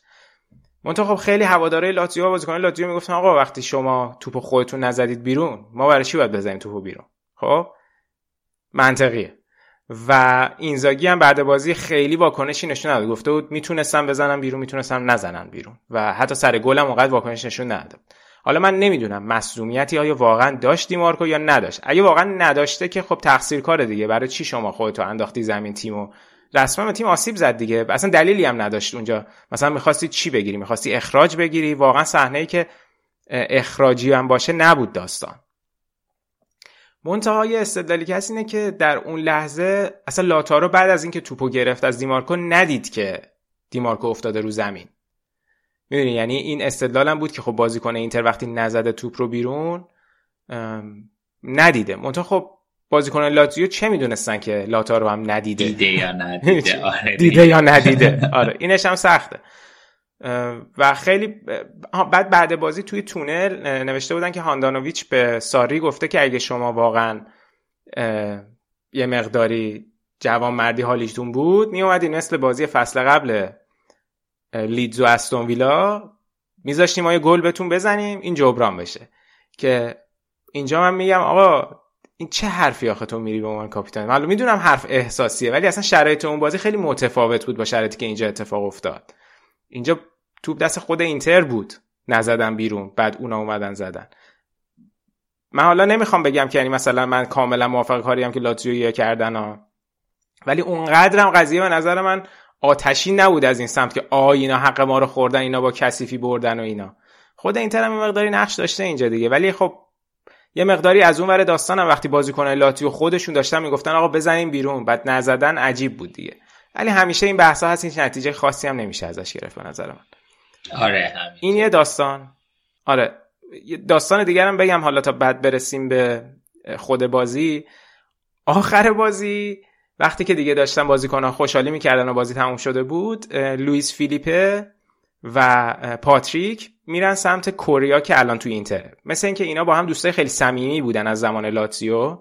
بعد فیلیپ لوئیس میره میپره رو سر کوریا که خب کوریا هم نمی‌بینه که کی پریده رو سرش. برمیگرده پرخاش می‌کنه و هول میده و اینا داورم این صحنه رو می‌بینه. و خب بقیه بازیکن هم که خیلی آگاه نبودن که مثلا OK الان دوست صمیمی این پریده رو کولش یا چی و اینا بازیکن‌ها اینتر هم میرن جلو که خب خدایی حرکت عجیبیه دیگه. تیمت برده میپری رو سر کول بازیکن حریف.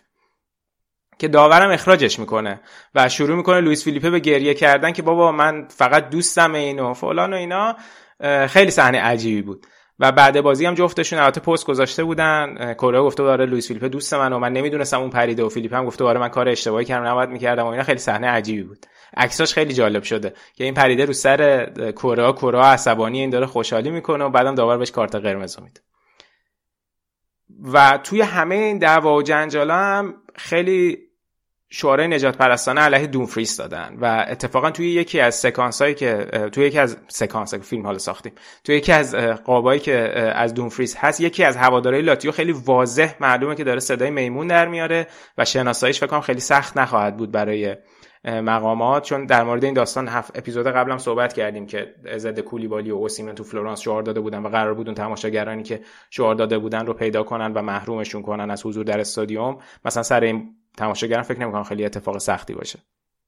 این داستان هم پیش اومده بود. در رابطه با نجات پرستی فقط اینو بگم یه صحبتی شده بود توی یه کنفرانسی بود و بحث سر همین داستان نجات پرستی و مبارزه با نجات پرستی بود. بعد ماترازی برگشته بود گفته بود که خیلی بیش از حد داره به این موضوع توجه میشه. اتفاقا این سفید پوستان که خیلی وقتا دچار تبعیض و discrimination قرار دچار تبعیض و discrimination میشن. شما خودت هیچ وقت تو این موقعیت نبودی که بری توی یه استادیوم و موقع خروج از زمین مثلا چند هزار تماشاچی بهت مثلا همصدا بگن حرومزاده و اینا این فشار روی ما سفید پوستا هست. بعد تورام در جوابش اومده بود گفته بود که ماتراتزی هیچ درک و فهمی نسبت به موضوع discrimination و تبعیض نداره و همین صحبتش نشون میده که اصلا الفبای موضوع رو مسلط نیست و اومده راجع به این صحبت می‌کنه که خب حقم گفته بود خدایی. ماتراتزی که خب هر چیزی راجع به هر موضوعی به نظر من بگه میشه در نظرش نگیره تکلیفش روشن. آقا در مورد قهرمان جام جهانی و برنده سه‌گانه حالا یه مقداری با مماشات حالا قهرمان جام جهانی که با اون کسافت کاری خودتو بندازی رو زمین و اینا. کسافت کاری چیه دیگه؟ من هر کسی اونجوری کله می‌خورد مینداخت. خب چرا, چرا کله خورد؟ حتما حقش بوده که کله خورده دیگه همه فوتبال نقل و نبات همچین چیزایی به هم میگن. اینم یه استراتژیه. ببین یکی نوشته بود سر همین استراتژی یکی نوشته بود اون دیمارکو که خودشو انداخته پاشو گرفته نکرده بود حداقل سرشو بگیره داور خودش بازی رو متوقف کنه. به هم گوجوری بابا خب پاشو زدم برای چی سرشو بگیره آخه؟ خلاصه بچه ها خیلی ایده های جالبی ارائه دادند آره بحث توی بازی. ایتالیایی یا به همین چیز معروفن دیگه شیرچه تایپ زدن. حالا اون قدم بدنام نیستیم دیگه. متاسفانه به این معروف. یه کلوزه اومد تو لاتزیو اونجا برای ما آقا تختی بازی در آورد. ببین حالا خودشون آلمانیا چقدر دست بالاییه آره، ولی نه خب این قضیه تاریخیه. یعنی مال این ده سال و اینا نسبت قبل به دنیا آمدن کلوزه. درسته. درسته. درسته. این از هواشی بازی. اگه جمع موافقا یه مقدار راجع خود بازی هم صحبت کنم.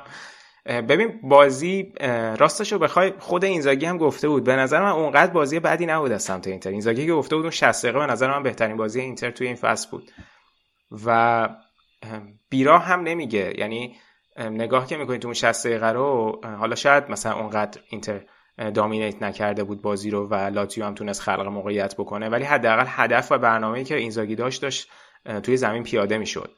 و اینتر خودش باید بازی رو تموم می‌کرد و نمیذاش کار به اینجا بکشه. و اینتر گل اولی هم که خورد حالا گل اینتر هم پنالتی بود خطایی که روی بارلا انجام شد. ولی گلی که خورد یه ضربه سری بود که باستونی مثلا خورد به دستش و داور پنالتی گرفت و جریان بازی عوض شد. و اینتر باید همون مساوی رو حداقل می‌تونست حفظ بکنه. مشکل اینتر مشکل خیلی بزرگی که داره و هم خود اینزاگی هم اشکرینیار تو کنفرانس قبل از بازی که. وسط هفته تو چمپیونز لیگ جلوی شریف دارن صحبت کردن. این عدم وجود بالانس بین عملکرد دفاعی و هجومی دیگه. یعنی اینتر خلق موقعیتش خوبه خوب گل می‌زنه ولی از اون طرف توی خط دفاع واقعا تو بازی ها می‌بینیم اشتباه عجیب غریبه فضاهای عجیب غریب به تیم حریف میدن.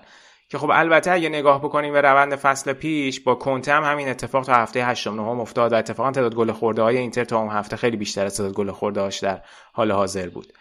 یعنی میگم که قابل حله و اگه تا مثلا چند هفته دیگه یا مثلا بعد اینترنشنال بریک بعدی این مشکل رو به بهبود بره فکر می‌کنم که خیلی مشکل بزرگی نیست. البته بازی بعدی اینتر جلوی یوونتوسه که حالا یه مقدار جلوتر راجبش صحبت می‌کنم.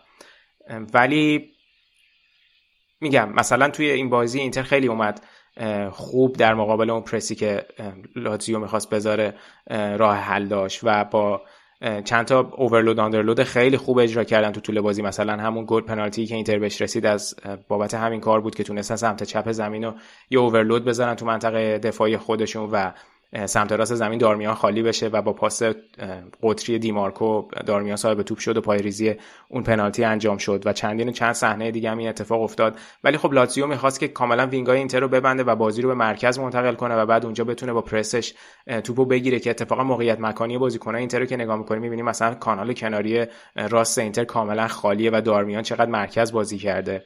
ولی خب اون مشکلی که توی بخش آلمان راجع به پرس دورتموند گفتم که یکی دو گام عقبن همیشه بازیکنای دورتموند اینجا توی wing ای لاتزیو هم خیلی دیده میشه توی اون سیستم 4 3 ساری. wing ای لاتزیو هم همیشه توی pressing شون یه مقدار یکی دو گام انگار از اون موقعیتی که باید باشن عقبن.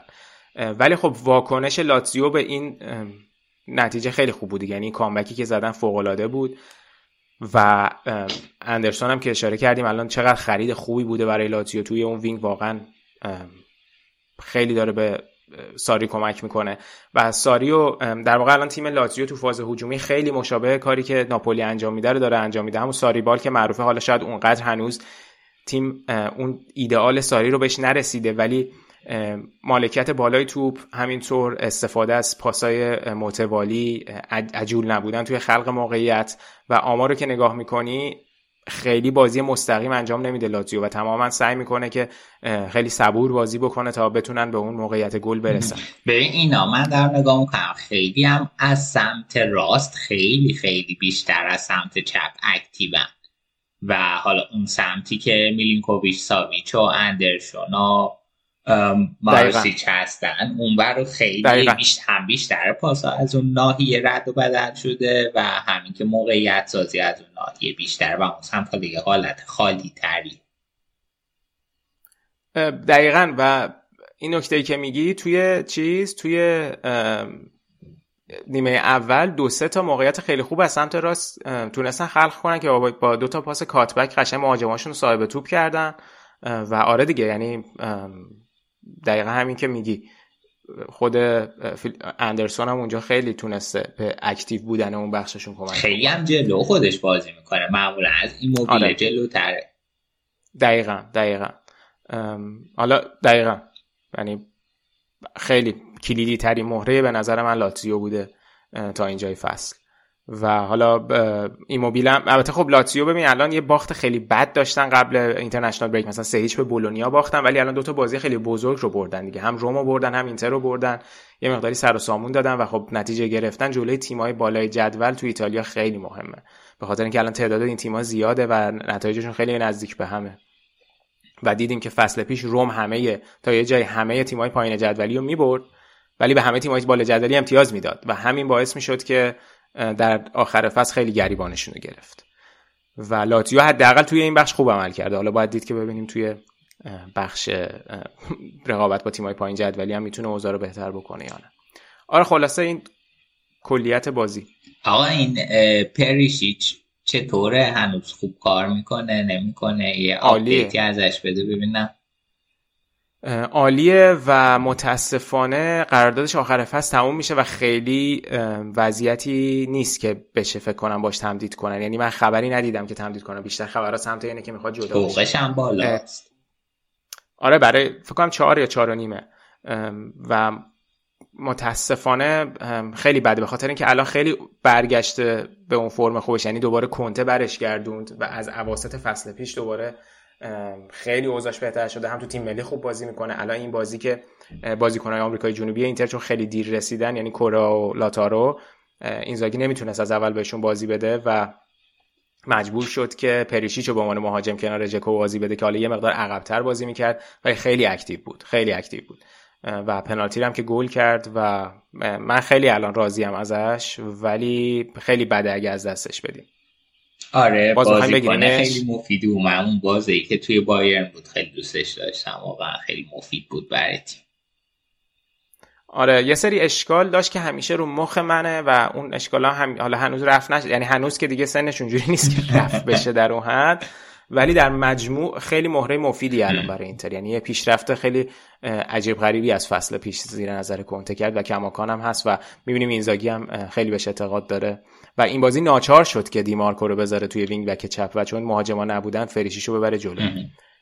میگم این مشکل هست. ببین توی چهار تا مهاجم اینتر سه تاشون آمریکای جنوبی بازی می‌کنن و این داستان بازی ملی تو اون پست خیلی روی اینتر تاثیر منفی می‌ذاره وقتی که دیر می‌رسن.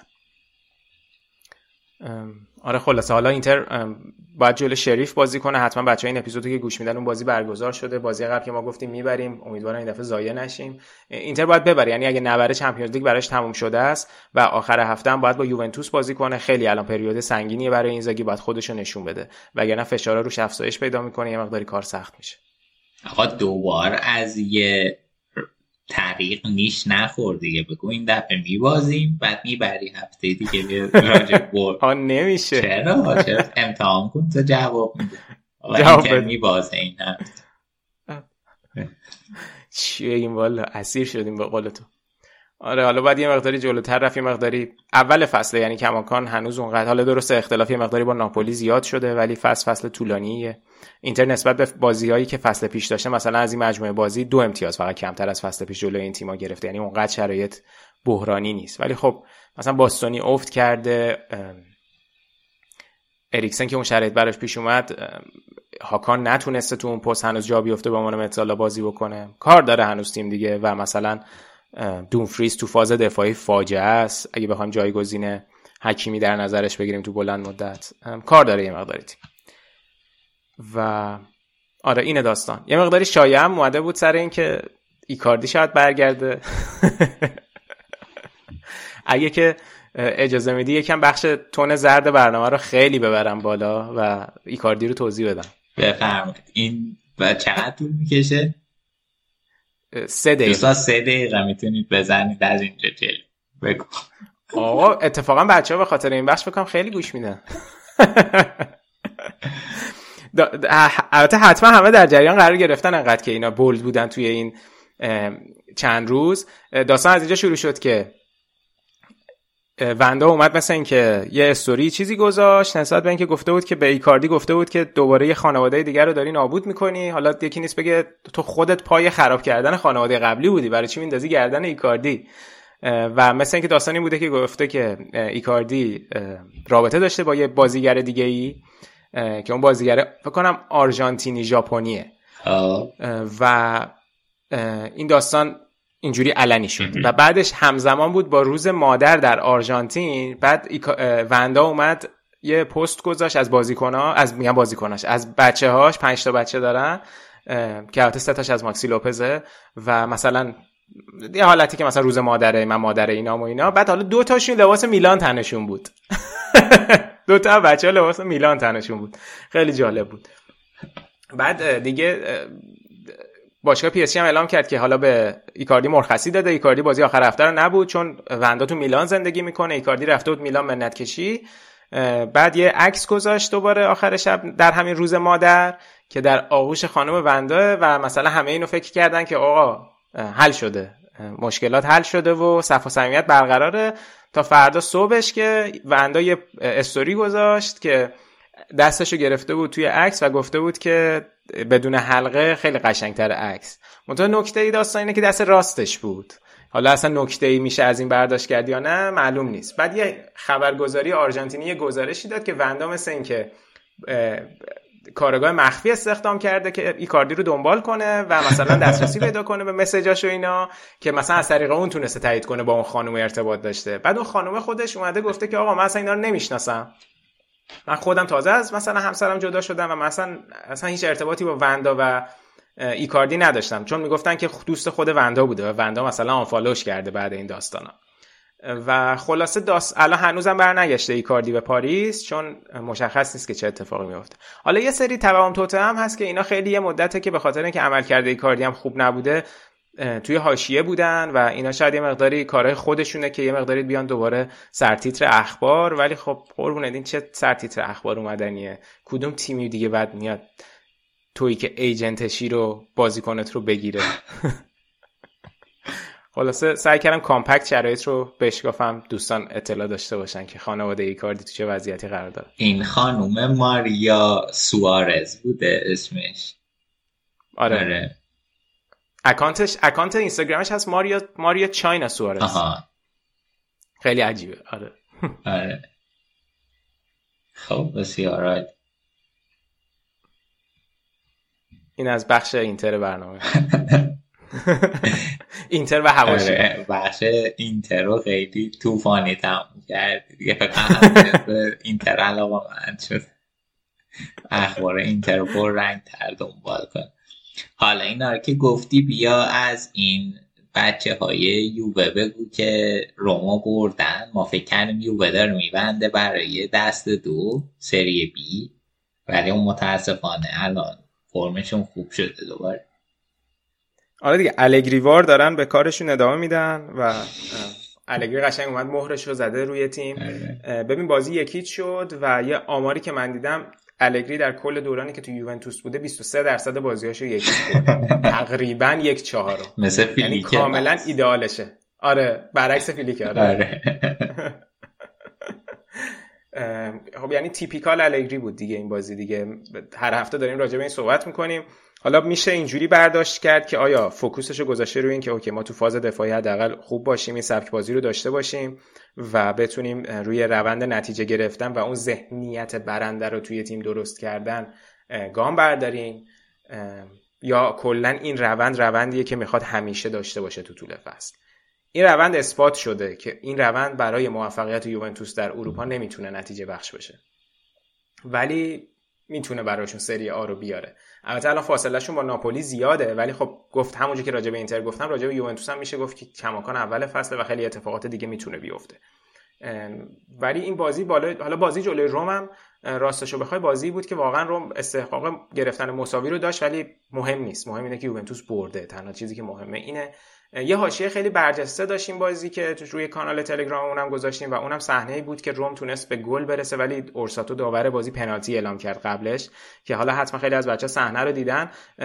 اتفاقی که میفته اینه که شزنی روی میخیتاریان خطا می‌کنه داور بلا فاصله سوتو می‌زنه در حالی که همون توپ افتاده بود جلو پای تمی ابراهام و تمی ابراهام توپو کرد توی گل و داور به جنگ گلو بگیره پنالتی رو اعلام کرد. و یه از دوربین پشت که دیده پشت که نه یه زاویه بغل که دیده میشه به نظر می‌رسه که وقتی که میخیداریان داره میفته روی زمین با دست به توپ یعنی دستش به توپ می‌خوره. که حالا مهم نیست عمدی بوده باشه یا عمدی نبوده باشه چون طبق قانون اگه تو گل یا پاس گلت با دست بوده باشه گل مردوده. و در نتیجه عملا اگر که حتی داور آوانتاژ رو می‌داد اگه به وار می‌رفت گل رو می‌تونست مردود اعلام کنه و همون پنالتی رو بگیره. منتها سر اینکه آیا واقعا توپ به دست خورده یا نه شک و شبهه هست که خیلی با توجه به دوربینایی که هست نمیشه نتیجه گیری کرد. منتها خب خیلی انتقاد از اورساتو بالایی که شما نباید این سوت رو می‌زدی. باید اجازه می‌دادی توپ گل بشه و بعد در مورد این تصمیم گیری بشه. خیلی سوت و زود و قاطعانه زد. که حتی توی تصاویری هم که بعد بین دو نیمه پخش می‌شد توی تونل صحبتاشون که ضبط شده بود با کریستانته صحبت می‌کرد چون پنالتی هم از دست رفت در واقع شزنی توپ جردن ورتو رو گرفت. می‌گفتن که خب داشته به کریستانته می‌گفته چرا از دست رفتن پنالتیتون رو الان دارین سر من خالی می‌کنین؟ که خب خیلی حرف عجیبیه. تو تصمیمی که گرفتی یه مقداری شایعه بر... حاشیه برانگیز بوده و الان داری مثلا با بازیکنان روم جر و بحث می‌کنی که خب مثلا چرا دارین منو تخته می‌کنین و اینا. خیلی عجیب بود رفتارش. کلا خب می‌دونی مشکل اینه که اورساتو یه مقداری در سالهای اخیر حواشیش سر بازی یوونتوس زیاد بوده و حساسیت هم روش زیاده.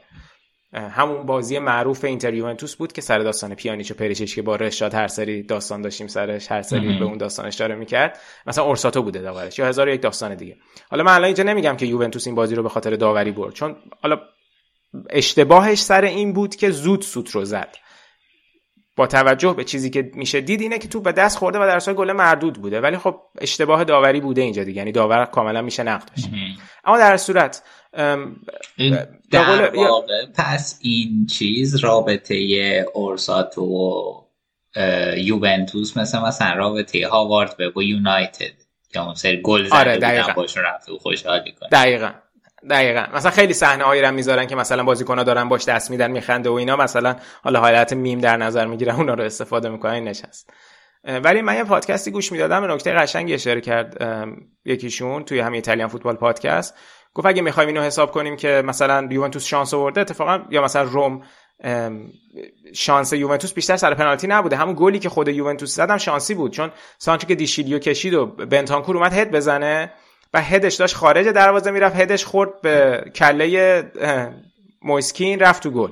یعنی خود اون گله یه مقداری چیز بود. میگم من اینا رو نمیگم برای اینکه مثلا ارزش برد یوونتوس رو کم کنم ها دارم میگم که اتفاقات بالاخره توی این بازی میفته بر اساس یک اتفاق نمیشه خیلی اینجوری صحبت کرد که okay نه حق یوونتوس نبوده این بازی رو ببره.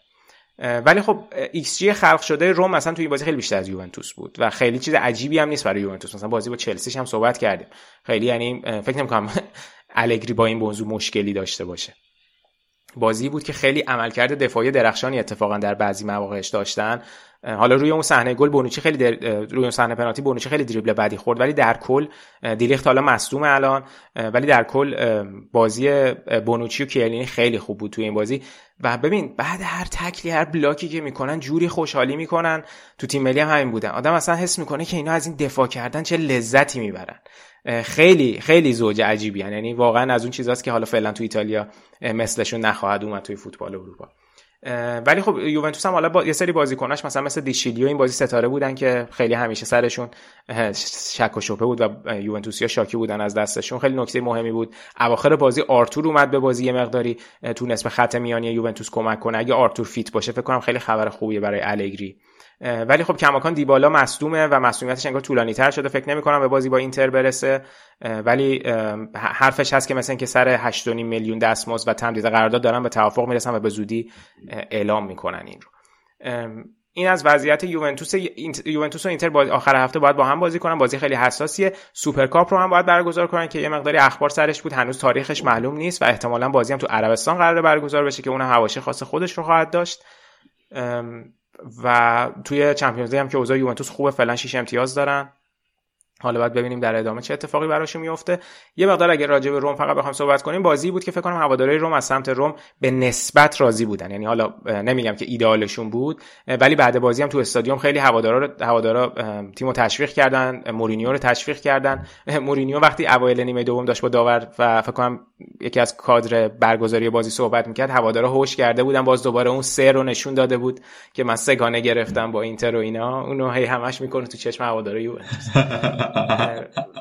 ولی فکر می‌کنم که بازی خیلی بدی نبود. یعنی روم اونقدر حالا اوزاش این بیچاره سن دلش تینیجر آره. خب فرمش بعد بازی دیگه الان پنج بازی سه باخته. آره آره فرمش بد شد. بازی های اینم باز بازی های بزرگی بود که باخت دیگه. یعنی هم به این لاتزیو که گفتیم اینتر رو برد و روم برد الان روم به لاتزیو و یوونتوس باخته. البته کلا روم آمارش توی تورین خیلی بده. فکر کنم 11 تا بازی اخیری که رفتن نبردن. اصلا حتی 10 تا رو باختن یه آمار عجیب غریبی. ولی اونقدر بد نبود. یعنی من نظر من خوب بازی می‌کردن. و میشه بهش امید داشت که بهتر بشه اوضاع براشون. یه صحبت ته بازی داشت. مورینیو خیلی عجیب بود. راجبه فول بکاشون صحبت شد. بعد گفت کارستورپ ما نگه داشته بودیم تو بازی. بعد گفت تیما تیما تو سری آ نیمکت دارن تا نیمکت. مثلا منظورش این بود که نیمکت ما داغون بعد گفت مثلا من اگه می‌خواستم کارستورپ رو تعویض کنم براین رینولدز رو داشتم کالافیوری رو داشتم و کومبولا رو داشتم. اینو که گفت نزدیک سی ثانیه سکوت کرد سرش رو تکون داد. یعنی شما خودتون بفهمی که من چه. چه وضعیتی دارم و یه حالی هم به اون ستا داد که گفت یعنی شما چقدر داغونین. خیلی به نظر من خوردشون کرد. خیلی حرف عجیبی زد. یه نکته دیگه هم که داشت زانیولو مصوم شد رفت بیرون که من اینجور که خوندم حالا مسئولیتش خیلی جدی نیست ولی حالا زانیولو هم من فکر کنم که سرنوشته مورینیو توی روم خیلی شبیه به این تجربه آخرش توی یونایتد و تاتنهام بشه. یعنی اینکه خودش یه آتیشی به پا بکنه و دیگه با نیمکت و اینا رخکن و اینا بیفتن به جون همون حاشیه یعنی دور تیم زیاد بشه و در نهایت هم هیچی به هیچ. معلوم نیست. من من انقدر بدبین نیستم. من انقدر بدبین نیستم. حالا باید ببینیم هدف گذاری روم چیه با مورینیو. ولی امیدوارم که وقت رو بهش بدن. یعنی کماکان به نظر من تو تاتنهام حداقل می‌تونستن اون موقع اخراجش نکنن یه FA Cup final بازی کنه ولی آره نه اینکه اوضاعش ایده‌آل بود اونجا ولی میگم که به نظر من نیاز به زمان دادن رو بهش میشه حس کرد. چون روم داستانهای دیگه داشته که الان توی این موقعیت. حالا حداقل خوشبینی منه نسبت به مورینیو به خاطر علاقه که بهش دارم. این از بازی سینا یووه. آره. خب بیا ناپولیو بگو که این هفته یک هیچ تونست ببره و حالا شرایطشون هم توی جدول خیلی خوبه دیگه. آره دیگه هشتمین بازی متوالیشون از اول فصل بردن تونستن یکی تورینا رو ببرن. یه مقدار بازی سختی هم بود. تورینو ایوان یوریچ این فصل تیم خیلی خوبی داره. حالا راجع به ناپولی هفته پیش مفصل صحبت یعنی اپیزود پیش مفصل صحبت کردیم. ولی فرمشون خیلی خوبه دیگه. منتها همونجور که گفتم ناپولی اون وسط فصل توی داستان جام های آفریقا با رفتن کولیبالی و اوسیمن و اینا خیلی بازیکنهای اصلیشون خیلی ضربه خواهد زد بهشون. چون واقعا اوسیمن قولیه فوق العاده است. حالا گلش اصلا پرشی که کرد خیلی عجیب غریب بود. روی موقعیت خلق موقعیت اون گل کولیبالی چه نقش فوق رو ایفا کرد؟ یعنی اینا بازیکنهای تاپ ناپولی هن. بعد تازه تو این بازی اینسینیه بازی موقع یه پنالتی از دست داد. تو این فصل سه تا پنالتی از دست داد. مثلا معلوم نیست چرا دیگه پنالتی رو میدن این بشر بزنه. ولی میگم این ترکیبی که داره بازی می‌کنه آمارشون رو هفته پیش اشاره کردم. گفتم الان الان لاتزیو و ناپولی همینجوری که گفتم مالکیت بالا. و سیکونس پاس خیلی بالا برای رسیدن به موقعیت خیلی صبورن تا به گل برسن و این شیوهی که الان اسپالتی به خوبی داره پیاده می‌کنه. و ببین خیلی های پرس هم نمی‌ذارن ولی از اون سمت توی بازپسگیری توپ توی زمین خودشون خیلی خوبن. یعنی اصلا ضد حمله نمی‌خورن. الان سه تا گلم خوردن هیچ کدومش ضد حمله نبوده. تو ضد حمله ها خیلی خوبن. یعنی با اینکه میرن با مالکیت بالا جلو و تعداد بازیکن بالا میرن جلو تو ضد حمله ها به خاطر حضور همزمان روئیز و زیلینسکی تو مرکز از کانالای مرکزی خیلی خوب می‌تونن اونجا پوشش بدن و بازپسگیری توپشون تو مرکز زمین خیلی خوبه. حالا آمار PPDA شون برای اون بخش جلوی زمین اونقدر بالا نیست به خاطر اینکه اصلا قصد فشار گذاشتن از جلو رو ندارن. بیشتر تلاششون اینه با مالکیت بالا ولی همزمان با اون مالکیت بالا اون فشار رو تو زمین خودشون جوری بذارن که بتونن توپ رو پس بگیرن و بلافاصله تبدیلش به حمله بکنن. حالا باید ببینیم که ناپولی رو لیگ اروپا چقدر سرمایه گذاری می‌کنه ولی چون انقدر فرمشون خوبه به نظرم همون تمرکزشون رو بزنن رو سری خیلی به نفعشونه. ولی خب دیدیم که تیمای اسپالتی وسط فصل یه مقداری بازی خیلی بدی دارن. تو اینترش این اتفاق افتاد. به جام آفریقا هم که اشاره کردم. ولی خب آمار الان فوق العاده است دیگه. یعنی فقط ناپولی و میلان باخت نداشتن که ناپولی خب حالا همه بازیاش هم برد. آقا گفتی فقط ناپولی و میلان باخت نداشتن. این چیز فرایبورگ هم هنوز باخت نداشته توی آلمان. فرایبورگ چهارم فرایبورگ آره. درسته؟ از این عکس و میما درست کرده بودن. تیمایی بدون باخت بعد همشون six pack داشتن. یکی با شیکم بود فرایبورگ فرایبورگ همیشه وایساده بود اون وسط. آره دیدم اون راست یه چیزی یه عکسی روی کانال تلگرام گذاشتیم. این تورینویا. وقتی داشتن برمیگشتن یه عکس از اتوبوسشون اومده بود. کل اون بخش بار اتوبوس کرده بودن پنیر موتزارلا.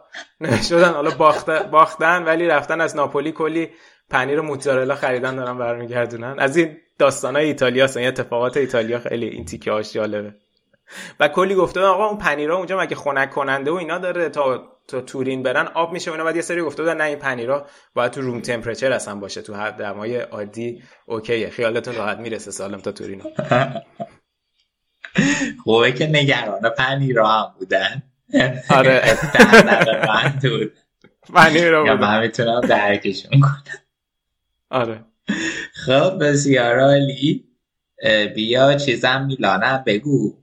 که حالا یه اشاره به بازیشون بکن. اینام سه دو این هفته تونستن ببرن به رونا رو و بتونن حالا به اون بالای جدول بعد از ناپولی بچسبن. آره خیلی برد مهمی بود به خاطر اینکه میلان کلی بازیکن نداشت. تو این تعطیلات که تعطیلات باشگاهی منظورم ماکمنیان که مصدوم شد. خب چند ماه هم احتمالا دور خواهد بود. رفتن خیلی فوری میرانتر رو خریدن ولی خب تاتاروسانا الان توی دروازه وای میسته. یعنی انقدر اوضاع بد بود که رفتن سریع دروازه‌بان آزاد رو جذب کردن. بعد تست کووید تو هرناندز مثبت در اومد. ربیچ مصدوم بود. میگم یه مقداری از لحاظ مهره دستشون بسته بود. و نیمه اولم که دو هیچ عقب افتادن جلوی ورونا تو سنسیرو یه مقدار اوضاع بد شده بود براشون ولی تونستن خیلی کامبک خوبی رو بزنن. خبر خوب برای پیولی حداقل این بود که تونست ژیرو به بازی برگرده و گل زد. زلاتان هم تونست تونسته به فرمش برگرده. حالا فرمش که میگم قاعدتا نمی‌تونه الان فکر کنم بازیکن فیکس بازی بکنه ولی همین که حداقل شماره 9 با اینکه ربیچ خیلی خوب بود توی این بازیایی که اینا نبودن ولی مهمه که این بازیکن‌ها رو بتونن توی این فصل پرفشار در اختیار داشته باشن. و اتفاق جالبی هم که افتاد خب کاستیخو که از اول فصل خیلی فشار روش زیاد بود این بازی تونست بازی درخشان داشته باشه پاس گل بده و روی اون گل به خودی که ورونا گل سوم زد در واقع ارسال پاسش از سمت اون بود و فکر کنم خیلی بازی احساسی بود برای کاستیخو که در واقع اشاره کرده و هیچکی منو قبول نداشت و همه ضد من بودن ولی من تونستم خودم رو اثبات بکنم. حالا باید ببینیم که از نظر هواداران میلان این قضیه اثبات شده است یا حالا فعلا یه بازی موقت بوده. ولی در صورت امتیاز مهمی بود که میلان نبازه کماکان و الان با 22 امتیاز پشت سر ناپولی باشه. فقط یک مساوی داشته. خیلی اوضاع میلان هم از این سمت خوبه. فقط تو چمپیونز لیگ حالا باید دوتا باخت دارن ولی باید برن حالا جلوی پورتو بازی بکنن که ببینیم اونجا چه اتفاقی براشون میفته و ادامه فصل میلان چه جوری پیش میره. در صورت میلان تیمیه که یعنی الان فرمش خیلی خوبه. لیاو چقدر آمار درخشانی داشته اون جلو. نمیشه دست کمشون گرفت. قطعا میلان جزو مدعی های چهار تیم بالای جدوله. هنوز نسبت به اسکودتو من شک دارم که بشه تیم رقابتی برای اسکودتو در نظر گرفتهشون من توی پیش بینی اول فصل تیم چهارم مونده بودم بینشون. البته اون یه پیش بینی آف داشتم اونجا که گفتم بین میلان یا ناپولی تیم چهارم کی میشه که حالا جفتشون الان فعلا صدر جدولن ولی حالا فعلا اوایل فصل. آره حالا در بعد از بازی چمپیونز لیگشون بیشتر در مورد میلان صحبت می‌کنیم. پس اینا جون از سواله که علی می‌پرسه برات داره. سه هفته دیگه دلامادین دلامادونی میلان آبیه یا قرمز. میلان که همیشه آبیه. مثل تهران میلان همیشه آبیه. ولی با... بیشتر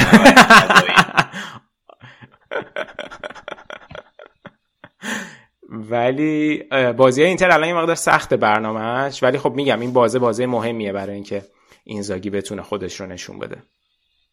تو شیشتا بازی آخر که پنج تاشو اینتر برده یکیشو میلان برده دیگه. حالا فعلا می‌تونی ببینی چه رنگیه شهر.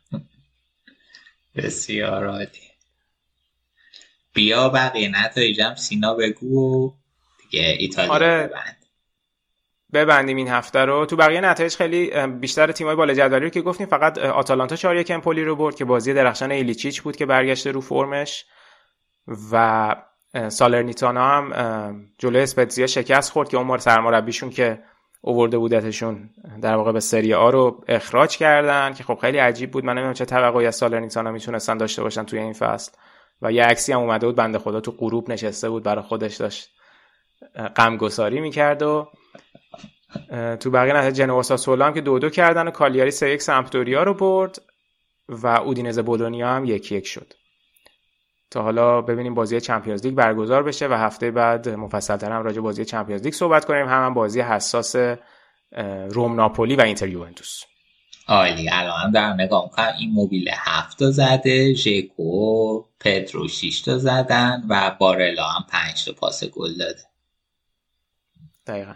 آمار تهاجمی اینتر خیلی خوبه. فکر کنم البته ایموبیله هفت تا که زده چهار تاش پنالتی بوده. آره اون قسم کفش طلا رو برد. همین جور بود کام 15 تا پنالتی زده بود. اصلا چیز عجیب غریب.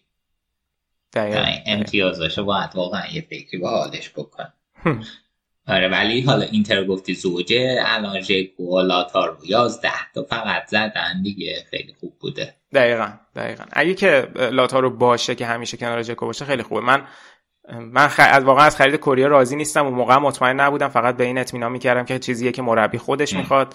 کاش همون زاپاتا رو می‌گرفتیم. درسته سی میلیون دادن برای بازیکن سی ساله خیلی منطقی نیست ولی حداقل برای این وضعیتی که اینتر داشت فکر می‌کنم زاپاتا خیلی می‌تونست بهتر باشه. منتها خب ژکو الان خیلی خوب بوده دیگه. یعنی ژکو بیشتر از انتظار فکر کنم دلیور کرده تا